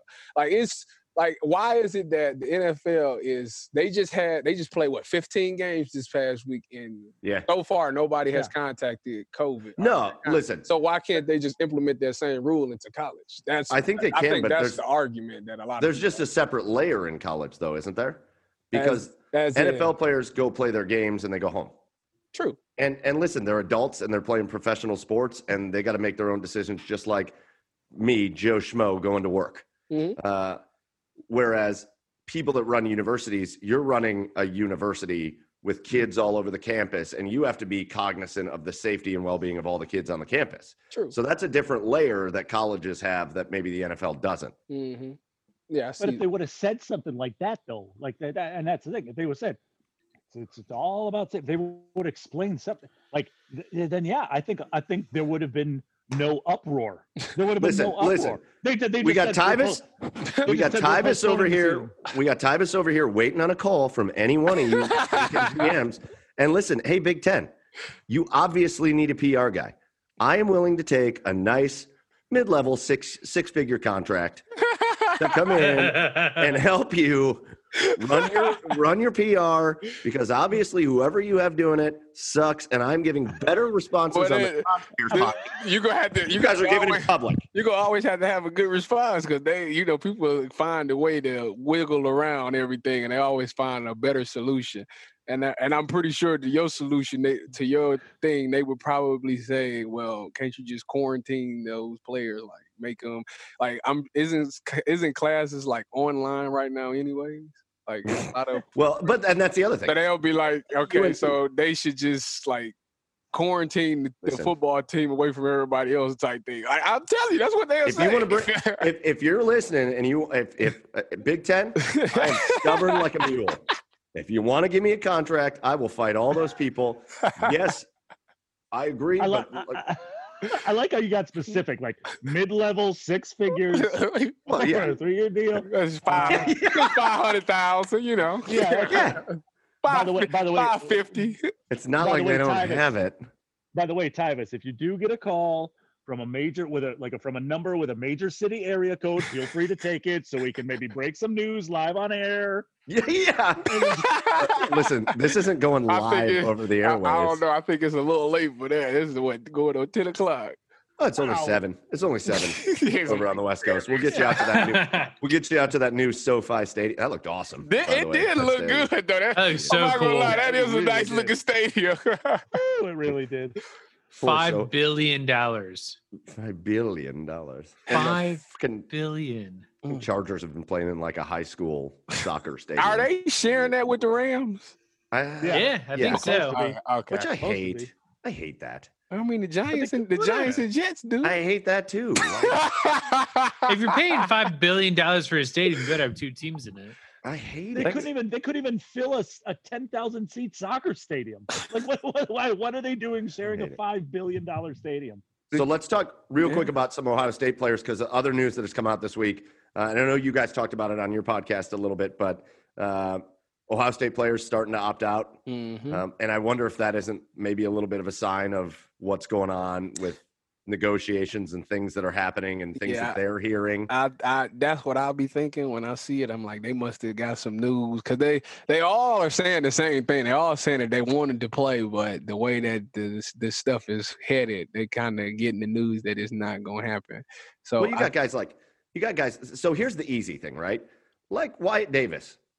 It sucks that he doesn't get to play this college football season. That Right. sucks. yeah. But like, dude's going to be a top.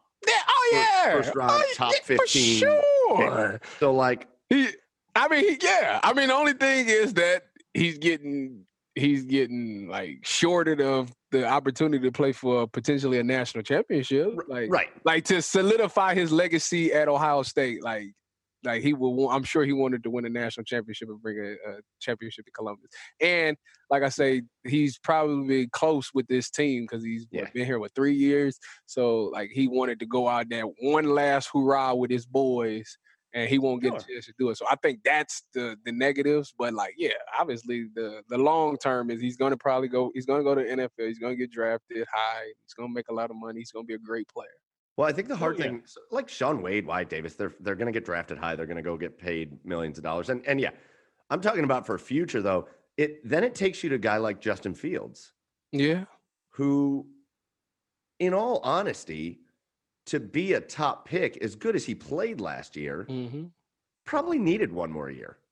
It would have been nice for sure. Um, but the new fad is that you know, it, obviously you only need one. You only need one good season. I mean, That's Dwayne true. Haskins played one season at Ohio State, and boom, he's up out of there, first round pick. So it, it for, I'm sure to him, and I'm like I what from what I think I know is that Justin and Dwayne was kind of close before Dwayne left. Like they was like Dwayne kind of recruited him to kind of come to Ohio Yeah, State yeah. type thing.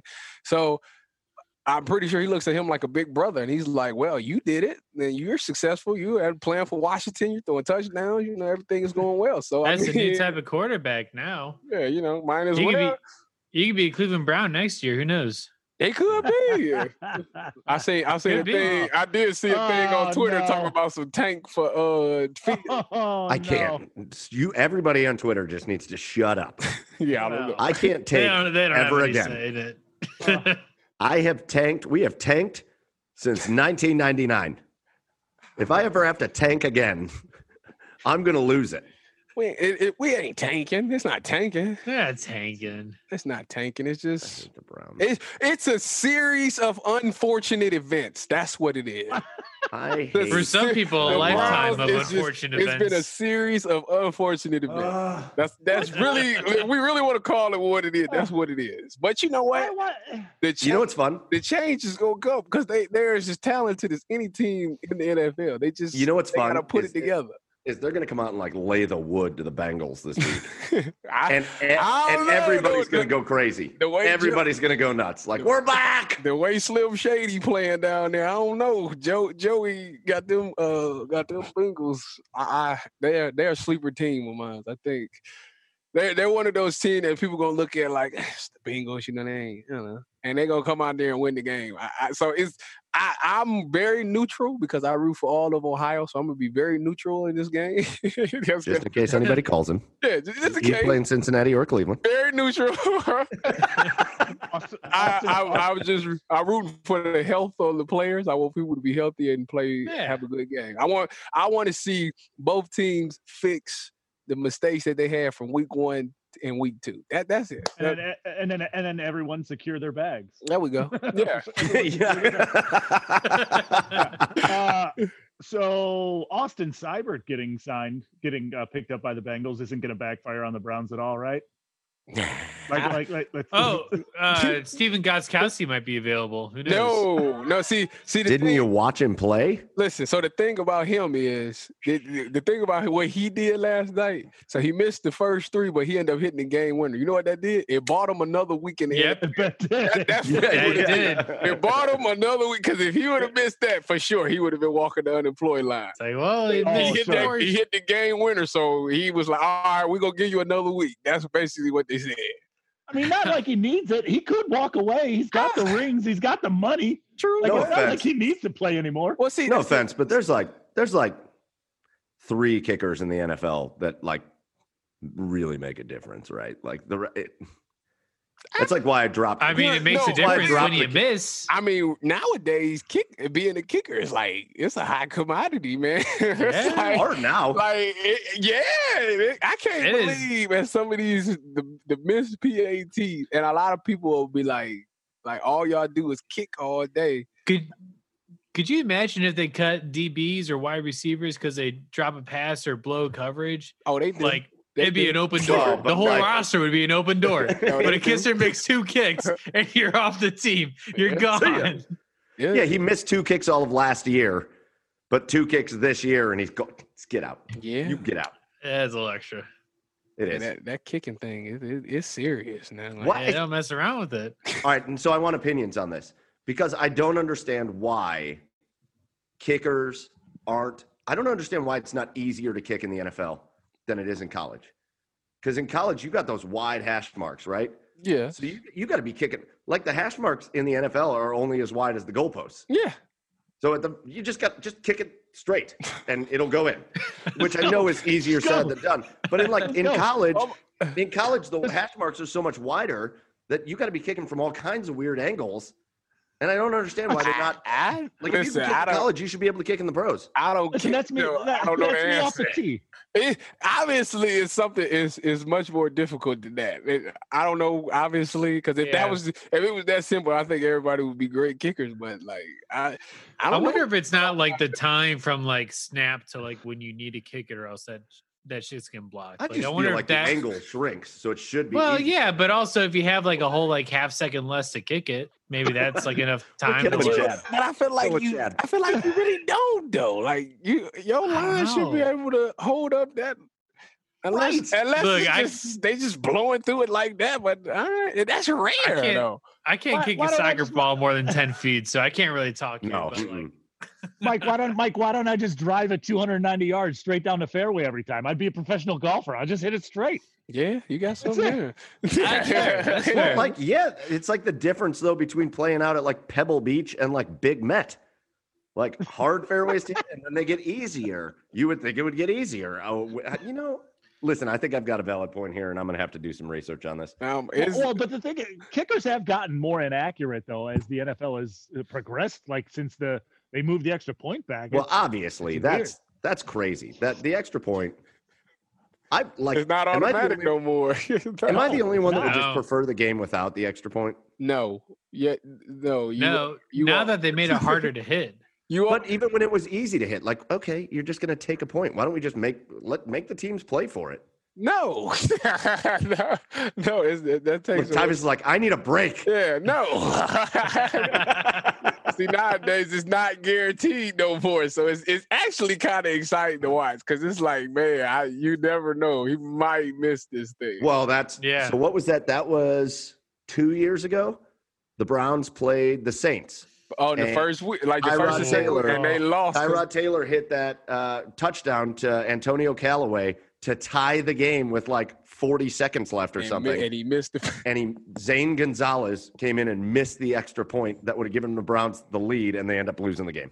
But he, I think he, but I think he also had missed another field goal. Like He early. did abolish kickers. Yeah. I'm done with it. I'm done and with it it. came out and it came out that he had a torn groin or something. Like, why the fuck? Why the hell are you kicking with a Because Hue? Jackson you is like, you take your groin out there, and you get me a loss. That is, that's what happened. Ain't that what's wrong with uh Gutowski? Stephen Gutowski? This guy, yeah, Oh, it could be. Yeah. He had like a then he had like surgery on his hip or something. Yeah, he did in the off season. Yeah. see, he ain't got his rhythm back yet. Ah man, Man, I, I don't know. I don't know. He got another week to figure it there's out. got to be tell you like like the punter's got to like The punter. there's got to yes the punter there's got to be some like overlap like okay if your kicker tears a groin your punter should be able to hit a 30 yard field goal right It's, it's not that simple. Shit, Chad Ochocinco i know it's do it. not that's the problem Chad, Chad was hitting field goals that was extra points. This is when the extra. This is Dude. before the extra point was moved. yeah this is That yeah, was this a is like a two yard That's a chip goal. shot. Chad went in. Yeah. You know what happened there. He was real confident because he's Chad Ochocinco, Yeah. and he plays a ton because of he can't FIFA. miss it You know, He know, plays a the- ton of FIFA. The funny So, thing is that was I like that was play like my uh role model growing up. I used to, I looked up to Chad. oh man yes.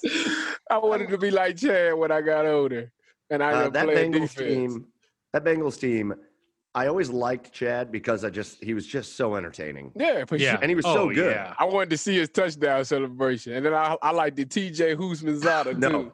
If TJ Houshmandzadeh got lost in the woods forever, I wouldn't have cared. Oh, Why? hated You ain't, you ain't like T.J. Who's your mama? Because he averaged like 12 catches and 256 yards against catch- the Browns every catching it. time we played. He caught the ball really well. Like he was, and it was boring. Chad's out there doing like dances and touchdowns. So TJ just catch a touchdown, get rid of it. and yeah. Ah, Isn't that That's his job? Who wants to watch that? That's his job. you know how many people? Wait a minute. You know how many people are paid now for a receiver to catch a touchdown and not drop the ball? Uh, yes, A lot of the people pay for that. A A lot lot, of them. Yeah. a lot. All right, so let's talk about Week One before we wrap things up here, uh, and obviously we'll start here in Cleveland. Or in Baltimore, for that matter. Um, okay, so ultimately, you're. Uh, uh, let's say you know, obviously, you've been in in, in locker rooms and played a ton of football. Mhm. Uh, so let's say you are on the Browns, you just get smoked by the Ravens. Mhm. Week one, all your whole offseason was all bark, no bite. That you- not a lot of noise coming from the Browns like last year there was, Mhm. and and the season starts the way it did. What kind of weight do you put on that? Do you feel like because I, I kind of feel myself getting pulled in both ways. One way I kind of feel like shit, you needed to be more competitive than that. Yeah. But two, I feel like uh, the excuses start creeping in. New coach, no preseason, shortened camp, uh, uh, you know, a lot of new things going on, and then you have to go face off week one against one of the top two teams in the AFC. True. Uh, I think um for me, how I would look at it is, you know, yes, you would look at all those things as a as a excuse. And it's true. Like all of that is Yeah. obviously true. You know, this is a new system. Obviously, you're not going to make everything's not going to be perfect right away because you didn't have preseason. Preseason is the time to iron out the kinks. You know, you get to see your defense or your offense versus another team or another scheme and see how it works. And not having that, you know, it's it's frustrating, you know, because you don't you don't know what to expect and you don't know how to adjust right away. So what you need to do is I you need to go in, you need to do a very, very hard film study to correct mistakes. Like yo, and you need to challenge your coaching staff to give you more looks in practice. So when you see these things, you know how to react to it moving forward. The good thing about the Cleveland Browns is that it's a short week, so they got time to hurry up and erase that. You know, they can learn from it and then get it out their mind because we need to bounce back and we can get right back on the on the good path and win against Cincinnati. So that's the good thing that it's a short week. They can they can have a short men, uh, memory on what happened. And I You know, think I that's feel- what that's the way they should probably be looking. Like, okay, we we need to bounce back with Cincinnati. This it's a one game season. Cincinnati, we need to study this film and we need to go out there and win this game. Find a way to win this game. I feel like for whatever reason, if we pay we play the Chiefs with the same score, same performance week one, it feels like a different story. Like, oh, we just lost to the Chiefs. Yeah, but, But the- I feel like since it's a Ravens divisional game, people like amplify it up higher. But like the Ravens are like the second best team. yeah, they was fourteen and two right last year. They had might the- be the yeah. best. You know, They had They the might best, be, never yeah. know. Yeah, they had the best record in the NFL last year, and, and uh, a lot of people forget that. You know, like because of the fact that you know it's a new season. You know, we always come mm-hmm. in with high expectations for the Browns. You know, we get a new coach and staff. You know, we last year we all blamed it on Freddie Kitchens, and now we come in with a new coach who's like, okay, we're probably gonna get things done. And I think for us as Browns fans, we were frustrated because the run game was working, and then they kind of went away from that run game to go to five wide on third and two and stuff like that. And I think Yeah. that's what the problem was. Like, why in the world will we go away from running the ball when that was working for us? You know, let the run open up the pass. So I think that's kind of what was frustrating to everybody. But like I said, the Ravens is a good defensive team. They're a good Yeah. offensive team. Lamar Jackson mm-hmm. is special. He won MVP last year. They, they Right. got a- they got one of the best tight ends in football. They got speedy receivers. That's any that's hard for anybody to keep up with. Their defense is top tier. They like I think what they was top ten defense last year. Oh, like yeah. a, a lot of people forget Every these year. things. Yeah, they forget these things. But that And continuity. They've had yeah, they like, uh, almost all their starters return. Yeah, they got the same team, the same coaching staff. They didn't have to learn a new scheme. They didn't. They don't need preseason because they already went through everything last year. It's the same system, everything. Yep. So it, yeah, you know, it's a lot of things that people forget about in the course over the course of the game. Tyvis, what do you make of the, you know, because you know, obviously you mentioned running the ball was working, and then you know they, you know, they got down by a lot and they had to go off script and, Right. and start going five wide. Uh, what do you make of? It? Because they almost seemed like they were trying to force the ball into Odell, Yeah, and, and there was like there there was there's there's there's been an obvious disconnect between Baker and Odell since he's gotten here. Mhm. Uh, and now there's like knee jerk reactions saying trade Odell. Like, what do you make of this whole like OBJ situation with the Browns? Um, I think that I think Odell is just uh he's an emotional guy. You know, he's one of those guys that he he views himself as very uh, as a great player. You know, he wants Yeah. to always make an impact on the game, and I think that you know the way the game was going. You know, sometimes that you know, you a coach has got to be honest. Sometimes, like we got to go with what's working. Yeah. And we, I think the problem with Stefanski is that um, he kind of since he's the play caller and he got okay so for example he got nick chubbs who was second in rushing he got kareem hunt who they just paid he got austin hooper who we just paid we got jarvis landry who's a great receiver and we got odell who's considered one of the best wide receivers and you got all these people and i think stefanski is going to he's trying to please everybody you know he wants to make sure odell gets his touches jarvis gets his touches austin gets his touches kareem plays nick chubb plays and i think that you can't you can't go into a game like that. It kind of reminds me the Browns kind of remind me of Ohio State my last year there. We had Michael Thomas, we had Braxton, we had Zeke, we had Nick Vannett tight end, we had Jalen Marshall, we had Dontre, Curtis Samuel. We had all these players that you know Urban wanted to like. The problem, you, it's good to have a lot of players, but the problem is now you're trying to please all these players. Where Yeah. you need to come into the game and you need to do what. Like I'm not a play caller, but we need to do what the what the situation calls for. You know, like I say, if running the ball is working, then I'm sorry, Odell and Jarvis. Right now, you know, we need to run with Nick Chubb. We need to run with Kareem Hunt until you know it'll open up. We'll we'll wear down this defense and they'll bite on it. We'll open up with play action and boom, we'll hit y'all behind. You know, that's I'm like I said, I'm not a play caller, but that's the kind of thing that I would do. I would just I think, and I think Stefanski kind of he's trying to please too many people, and he just needs to just call the plays. But like I said, I'm not a play caller. I don't know. I, I, I I'm, I'm just an undrafted free agent. I'm not. I'm not saying he's right or wrong. Or you know, you know. He's available. He available. I'm not saying if he's right or wrong. I don't know. Like I don't know what's going on. I'm just from, so what am I my missing? point of view. Here's- What am I missing with this? Because here comes the whole world again, exploding about oh Odell, he's not happy. He doesn't look ha-. like. And I watched that game, and there were a couple times he didn't look happy. Like he looked pissed when he dropped that third down pass Right. because he dropped a third down pass. Right. He looked he looked frustrated when Baker overthrew him for the third time. Yeah. But like at uh, okay.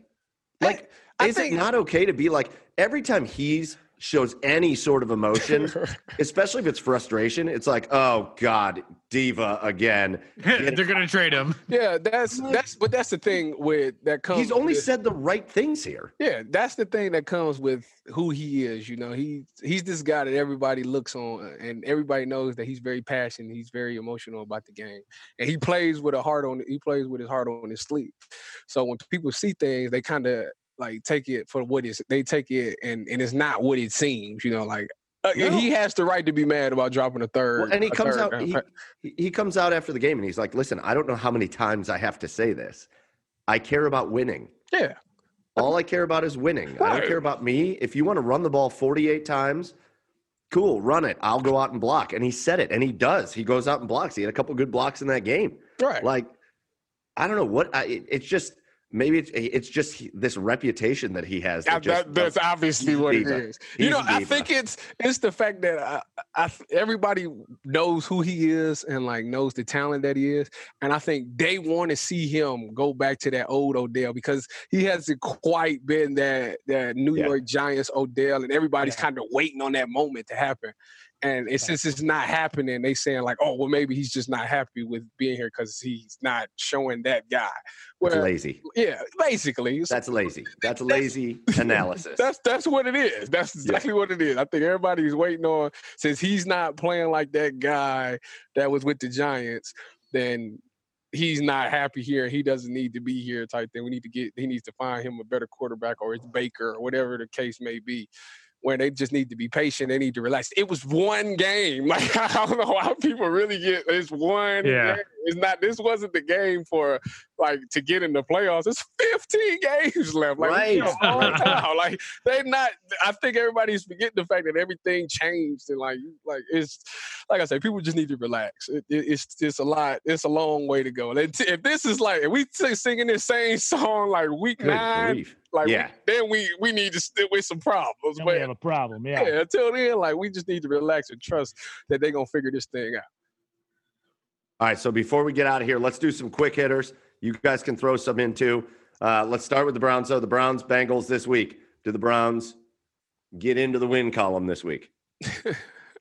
Try to be neutral here. Yeah, yeah. Good luck to you now. Do the Browns get into the win column? Uh, you know what? I, I'm gonna say that I think they do. I think they Alright. do. I, I think they do because um they didn't play well last week, so they're gonna come back and try to show the world that they are a good football team. And I think that energy is gonna help them win. Like the, the Bengals lost, but they didn't get blowed out like the Browns did. So I feel like the Browns got more to prove than the Bengals do. So Yeah. with that being said, I think they're gonna play harder than the Bengals this game. Personal opinion. But I think Von Bell, shout out Von. I think Von's gonna have a really great game. and, I think, and I think Joe Burrow's gonna go crazy. That All right. and I think Sam Man. Hubbard's gonna do well. and Denzel Ward's gonna have five Bryce picks. is gonna do well. Man, I hope Joe, Joe Burrow turns into a really good quarterback. I really like him. no, I think he's he's Uh, definitely uh he's definitely got all the qualities. He he's that first game showed a lot that he definitely Yeah. was the he he solidified himself to me as he should have went first pick, and I see why they did it because he. I mean, obviously they they they probably could have won the game if the kicker would have made the kick at the end of the game. Yeah. would have went Right. overtime, and Yeah. it would have been a we could we don't know what would have happened, but and again, he- for the same for him to you- for him to put them in that position to win Yeah. to be in that position they wasn't you know last year they wasn't doing that no knock to andy dalton but they wasn't Right. really doing that last year so it shows that he's actually making a difference for that organization Well, and that OPI on AJ Green didn't help either. yeah that too oh, Yeah. there's been a lot of that going on It- the, the cowboys had one that cost them the game too well, i'm Oh, not yeah. which as I a think that was a defensive back call. i'm not mad at it because the referee he finally they finally get your bread on called it They I are- thought that was I thought that was a good call. I agreed with the one in Dallas or in LA. It was one that happened, I think, maybe last night, probably with the Yeah. who, who was the first game that Giants and Steelers. I And think they had Steelers. yeah. Yeah. and they had an OPI. Evan right, so Evan Engram did it actually. Yes. Let's keep swinging it around. Are you Uh, buying? Oh, go ahead, Joe. Oh, I got one. Okay. Not football related. Okay. Wait, what? Yeah, Go it's fine. Oh, Go ahead. It's No, fine. This, is good. It's fine. Go, go ahead. It's fine. let, let, let I- Joe do his thing. I I cannot get over your hat. Your hat is a Cleveland Indians hat, but the C is like lettered and like printed like the alternate red jersey logo. Mm. And uh, where'd you get that hat at? I'm just I curious. gotta- I'm just curious. I, I got it from Lids. oh man, Lids. I love it. Yeah, yeah. I love it. That's so it. Cool. know, That's See, all I thing. had. So- I mean, it's not yeah, even the football. thing about me is that like I, I wear hats all the time, but the only hat that I ever wear is this hat because I'm from Cleveland. So I like oh I yeah, wear, like, man. the Cleveland Right. show everybody. Always my Oh, that's so Cleveland. cool. Yeah, like no, it, it don't. It, ninety percent of the time, it don't match what I'm wearing, but I still wear it because it's like this is Are just you- a hat that I wear. Joe, I'm a little upset that you didn't ask me about my free Cleveland Cavs giveaway. That's a nice hat too. Hat. I'm a little upset you didn't ask about that. Taking it back to Terrell Brandon.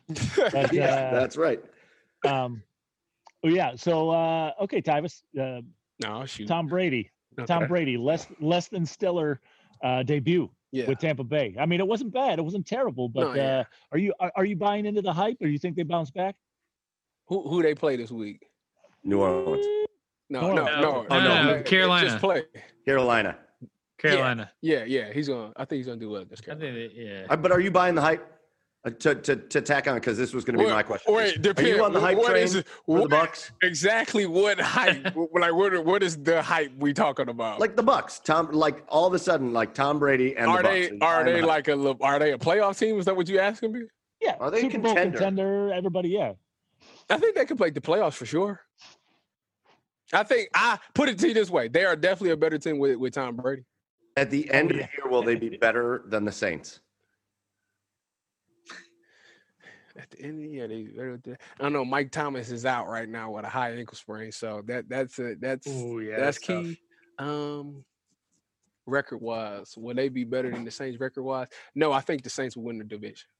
I, sa- I told these guys last week I'm not buying the Tampa Bay hype. I'm Tampa, not buying it. Tam- Tampa Bay will be a great team. It's not that Tom Brady was bad. Uh, the one interception that he threw, by him and Mike Evans had uh, miscommunication. So that one, that's It's good. Yeah, I mean, I agree. that- that the only one that was bad was the threw it pick like six. 40 yards past him. Like like the, the pick six was the was the bad was the worst Yes. play. But outside of that, I don't think he played bad, really that bad. All no, right. but like the the Bucks are gonna have to go through the Saints at some point to get Yeah. to the Super Bowl, Uh, and the Saints are just gonna always pour on thirty five plus points on the Bucks. That's true, but the thing is that you know the the Buccaneers showed it. I mean, if you take away the pick six, or not even the pick six, if you take away the one pick, like who knows? Like they, it would have been a different Yeah. game. Like they, I- what they lose by ten points? Was it a ten point game? Something like Uh, that. Yeah, like yeah, yeah, yeah. It was like Yeah, so they're 23 or they're, something. they're right there, and this is Tom Brady's first year. This is their first year all playing together. So, like, they're obviously they're gonna figure it out. It's, uh, Yeah, it's, but Tom it's kind Brady of like don't the- have too many years left. it- like on kinda, first but, year. what I'm saying, it's kind of like the Browns. Like it's gonna take some time for them to all gel together. Like they I still think I still think Atlanta finishes with a better record than Tampa. no. I think Tampa finishes third in that division. I, I'm waiting on. I'm waiting on them. What happened to Atlanta, man? They used to be a really good Wait, team. Wait, because I think they're going to be all right again this year. Now they started Defense. rough, but I want to defense. I want to take You it think to their the opponent. tell them to call me. I wanna- yes. Hey, uh, hello, Atlanta. Have you heard of excuse me, Tyvis Bell, tell them to call me. Arthur- MVP, defensive MVP of the 2015 national championship? I can't think of your GM name, but uh, you did work for the Browns at one point. Be sure uh, to Call give us a Tyvis. call. Tyvis, Tyvis is Uh. Next question: NFC West. So Atlanta played Seattle. They Mhm. lost to Seattle. We kind of had Seattle as almost a consensus Super Bowl pick on this podcast. Mhm. Uh, that NFC West is crazy. yes, isn't it? it is. That is the Rams, the Cardinals, the Niners, and the Seahawks. Yeah. Is that the best division in football? Uh, it's between them and the. Uh, I think it's between them and the uh, AF. The what is it? The the NFC South. Is that the one with the? So the one we were just talking about. yeah, I think it's Yeah. those two. They there's some The only thing, football the only difference is the NFC South. I think you could run into some one eight and eight team in the NFC South, and then I don't know that Carolina is gonna put You up a lot of wins. You don't think Eh, you ain't buying it? They, I mean, I, I don't they dislike I Carolina. mean, I just they, don't- they was in it with Vegas. yeah. Yeah, Yeah. but again, no defense being played on either side there. That, Uh, I guess that defense do make it. But you know what though? Hey, when it comes to late in the season, the most important thing to be able to do is run the ball. And guess what they got? A running back. So they'll definitely be in the games. So NFC West, Cardinals looked great, beat the 49ers. Yes. Rams look good against the Cowboys, who everybody thinks is going to be good this year, even though the Cowboys are going to be eight and eight again because that's what the Cowboys do. Seahawks. Why Seahawks does look everybody dislike the Cowboys? It's kind Yeah, of well, because it's a tra- it's a track record with the Cowboys. It doesn't matter. You could put everybody on the Cowboys; they're going to finish eight and eight. Uh, and then the Seahawks dominate uh, because, and they look dominant, like they look so good. yeah, they did really well. What's going to happen in that division? That's, you know, I think um I think it's gonna be basically kind of what happened last year. I think it's gonna ultimately come down to Seattle versus San Fran again. I don't think Jimmy Garoppolo is gonna have a bad fourth quarter like he did this game. Um Arizona, they were hot. I Arizona is gonna be a team that's gonna be the team to beat in about a year or two. I think Mhm. they I think they I, it's still something I feel like they're kind of missing. I think Kyler Murray just heroics is the reason that they won that game. Um, but I think it's gonna come down to San Fran and Seattle again. And I, I, I don't know. I, I I'm biased because I played for San. I played for both actually. But Yeah, that's right. I, I, I'm about to say I played for both. Um, so, but I, I'm more closer with the people that's in San Fran. Cause I haven't been in Seattle. And like Sherm is like like Sherm is like my big brother. Like me and him talk like all about who you know. Yeah, all me- about who me you and know. Sherm talk every day. Homie. So with that being said, like I, I got to root for Sherm because like that's like I'm biased. It's a biased opinion. Like this is a biased opinion, totally. So you can't really quote me on it. So I, I'm gonna go for San Fran because I'm biased. All right, that's fair. All right, staying in that division for just a second. uh, Can Aaron Donald become any more of a freak of nature, or has he just oh reached Oh his my ceiling? God. Listen, listen to me. It's only, it's only, all right, excluding Tom Brady, it's only two players in the NFL that I would say is just that I watch personally and said that that man is elite. Like he is head Yeah. and heels above everybody else in this league.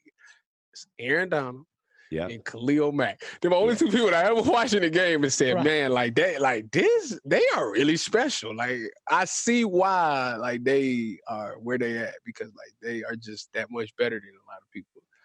I, I mean, I- when, I mean, when's the when's the last time you saw a defensive lineman just just take on a double team and just bull rush both Yeah. of them I and knock their right asses into That was, a, a, that was one? Yeah. awesome. Oh, Did here you- you go. I'm mad how he there it is. did. I'm mad how he did Zeke. Boom! Did you see?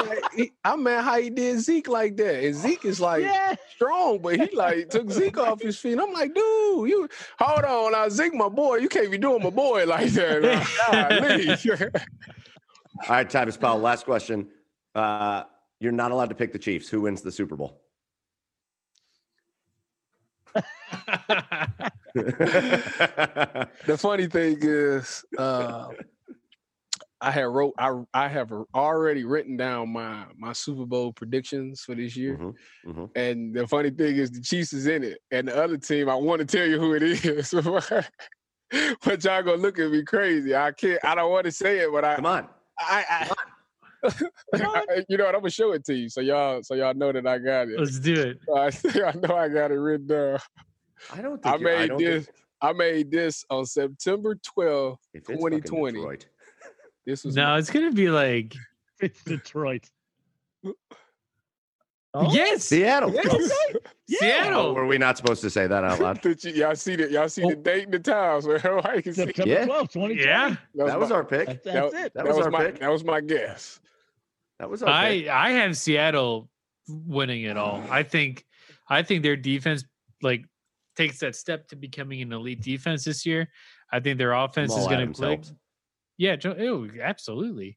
Um, but also I think Russ just like comes into another tier of elite quarterback level and is just slinging it this year. And they got a good running game with Chris Carson and like And know, Carlos Hyde. and Carlos Hyde. Go Bucks. That's gonna be tough. That's gonna be tough team to stop.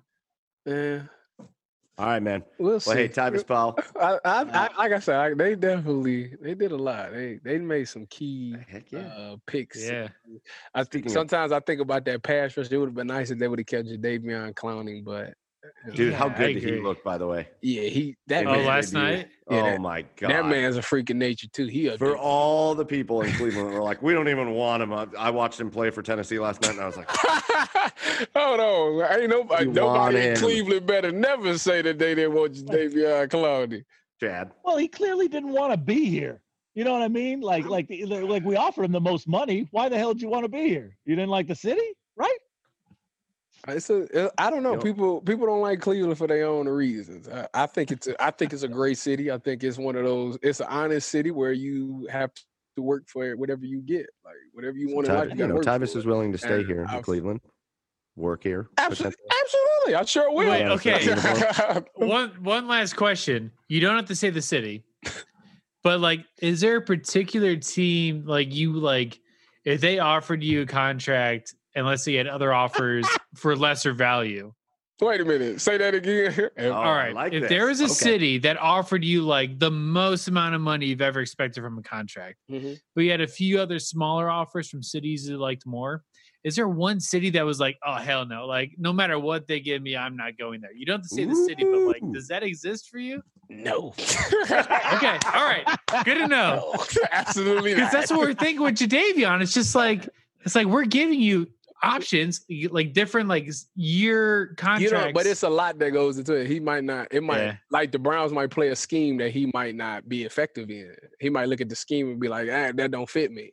Like I think what? I think when- Mike Vrabel. yeah, like I, he's Mike Vrabel. Oh man, he's been I with think Mike Vrabel was the biggest. Yeah, he's been with Vrabel. They run the. Yeah. I think they run the three four, don't they? They were together in Houston. Yeah. yeah, and he's a stand up DN. So like it's kind of like you know it fits him. Like Vrabel, shout out, Buckeyes. What? Buckeyes. Go Bucks. All right, Tyvis Powell, man, we've kept you long enough. Thank. It was so much fun having you on. We appreciate you. Uh, Tyvis Powell, again, I don't know if you heard, but he was the 2015 defensive MVP for the national championship. Uh, but also get out. He doesn't remember it. He doesn't remember it, but we do. yeah, we remember it. it's irrelevant to me. I got the ring. That's all that matters. It's Yeah. very relevant to us. Yeah. Uh, but catch Tyvis uh, on his really entertaining podcast. For real, go listen to it. Uh, just fair warning though, they do it at uh, uh, B Dubs, and so you're going to get hungry Yes. for wings while you're Ooh, listening. I think I'm, I'm about to start this thing where I might try a new wing every Friday. 18 minute wings, Ooh, Tyvis. okay. 18 That's minute. that's on this list. Be 18 listening. minute I was, wings. I was straight ordered 18 minute wings. Shout out to Mike. So Tyvis's podcast is called the No Cap Podcast. So look that up. Uh, they are two episodes in, but really entertaining. Uh, but Tyvis, this was great. Thank you so much for joining us. We had a great time with you, and uh, we'll talk to you again down the line. Appreciate it, man. Appreciate y'all. Y'all have a good night. And that was Ohio State Buckeye legend. And as we said a couple times, even though he didn't seem to care, we cared.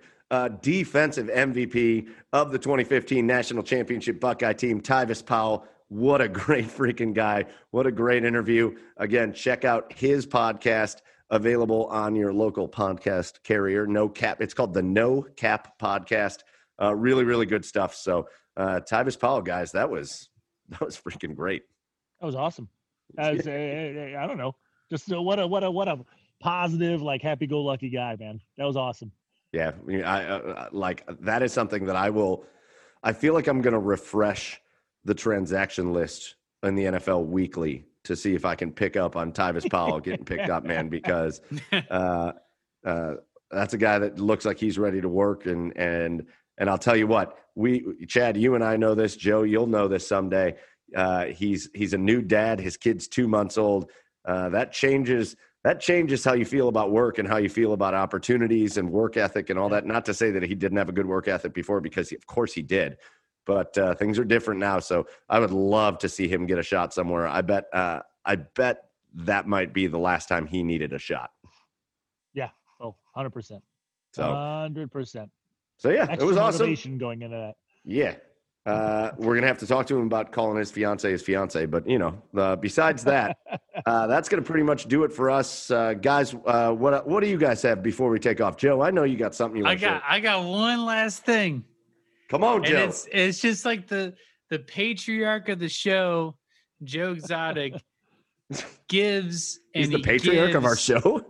He honestly might be um unofficial patriarch of the show, Joe Exotic. Dad? But through his little family tree, going to Carole Baskin, who debuted on Dancing with the Stars, I think last night. If Yes. I'm not mistaken. Yes. During Dancing with the Stars, they aired this show from Don Lewis, the husband she killed and fed to the tigers. Don Lewis's lawyer had an ad on Dancing with the Stars. I'm gonna play it right now. You ready for this shit? Yes. Yes, I'm ready. Yes. Oh my god. Wait, have you guys seen this? Oh my god. No. No, No, no, no, Oh, no, no, no, no, no, no. All right, here we oh go. My god, oh my god. Oh my god. All right, here we go. I'm Gail, one of Don Lewis's daughters. We are a real family, and to us, he was daddy. I'm Linda, one of Don Lewis's daughters, and we miss our dad. I'm Donna. I'm Don Lewis's oldest daughter. We need to know what happened to our father. I'm Ann, Don's former assistant. All we're asking is justice for Don.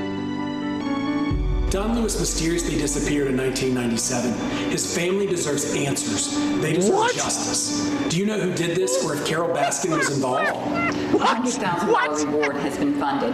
You can call the tip line at 646-450-6530. Or call our office at 800 Litigate. Thank you. Okay, okay. hold up, hold up. They raised a hundred thousand dollars for any information leading to the death of Don Lewis from 1997, mind you, that's 23 years ago. And then they aired that after Carole Baskin danced on Dancing with the Stars. Get out of here. Immediately I'm done. That was the cherry on top of this year. I'm calling. What was the number? One eight hundred litigation or something like that. I'm calling that number, and I'm gonna say I got a tip for you. Yeah. Oh, I need you to. I need you to drive down to Florida, and I need you to inspect some old tiger shit. And I'm gonna guess you're gonna find some DNA in that. I love how it, I love how the ad specifically called out Carole Baskin. Like, if you know what happened to Don Oh, Lewis, God. or if Carole Baskin was involved, what? I don't know who the decision maker was on that, but that was brilliant. Absolutely Brilliant. brilliant. Oh, absolutely unreal. Incredible marketing. Uh, we can post a video. It is, um, as you would expect um, from a Florida law firm. Um, so you're saying it's shot like shot on an iPhone six, and everyone's wearing Elk. suits that are too small for them, clothes that are 20 years too old for them. All the weird shit happens It in is Florida. what it is. All the weird shit happens in Florida. All the weird shit. I Yeah. love that, and I hope they play it. I hope Carole Baskin stays on that show long enough for them to play that multiple times. Oh, and for them to oh my god. For them to like Can you imagine like if Dancing with the Stars was was complicit in in the arrest of Carole Baskin? Like All I don't know even is all I know is Carole Baskin's dance partner does not want to lose. no, no, no, he's nope. dead. He's Don't- dead don't if she loses. because then they can expect some fresh tiger shit because his DNA will be in there.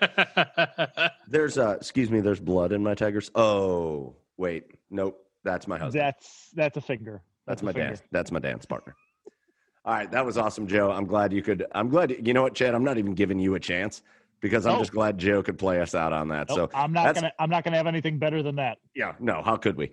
Uh, that's to do it for episode 28 of the Garage Beers podcast. Uh, again, uh, go follow us on our social media pages on Twitter and Instagram at the Garage Beers. Also, look for us on Facebook, and then you can find us all individually because we're fun to follow on things too. On Twitter at Garage Beers Mike, at Garage Beers Chad, and at Garage Beers Joe. Uh, and so go follow us, share us with your friends. If you don't mind, hit that subscribe button and give us a rating on whatever platform you are listening. And we hope you really enjoyed this one. Again, our thanks go out to Buckeye Great, Buckeye Champion, Tyvis Powell uh, for a, a, a great interview. We really enjoyed having him on. Uh, so for the guys here, for Chad over on the east side, for Joey down in Nashville, uh, this is Michael saying uh, we'll see you again this time next week. Cheers, everybody.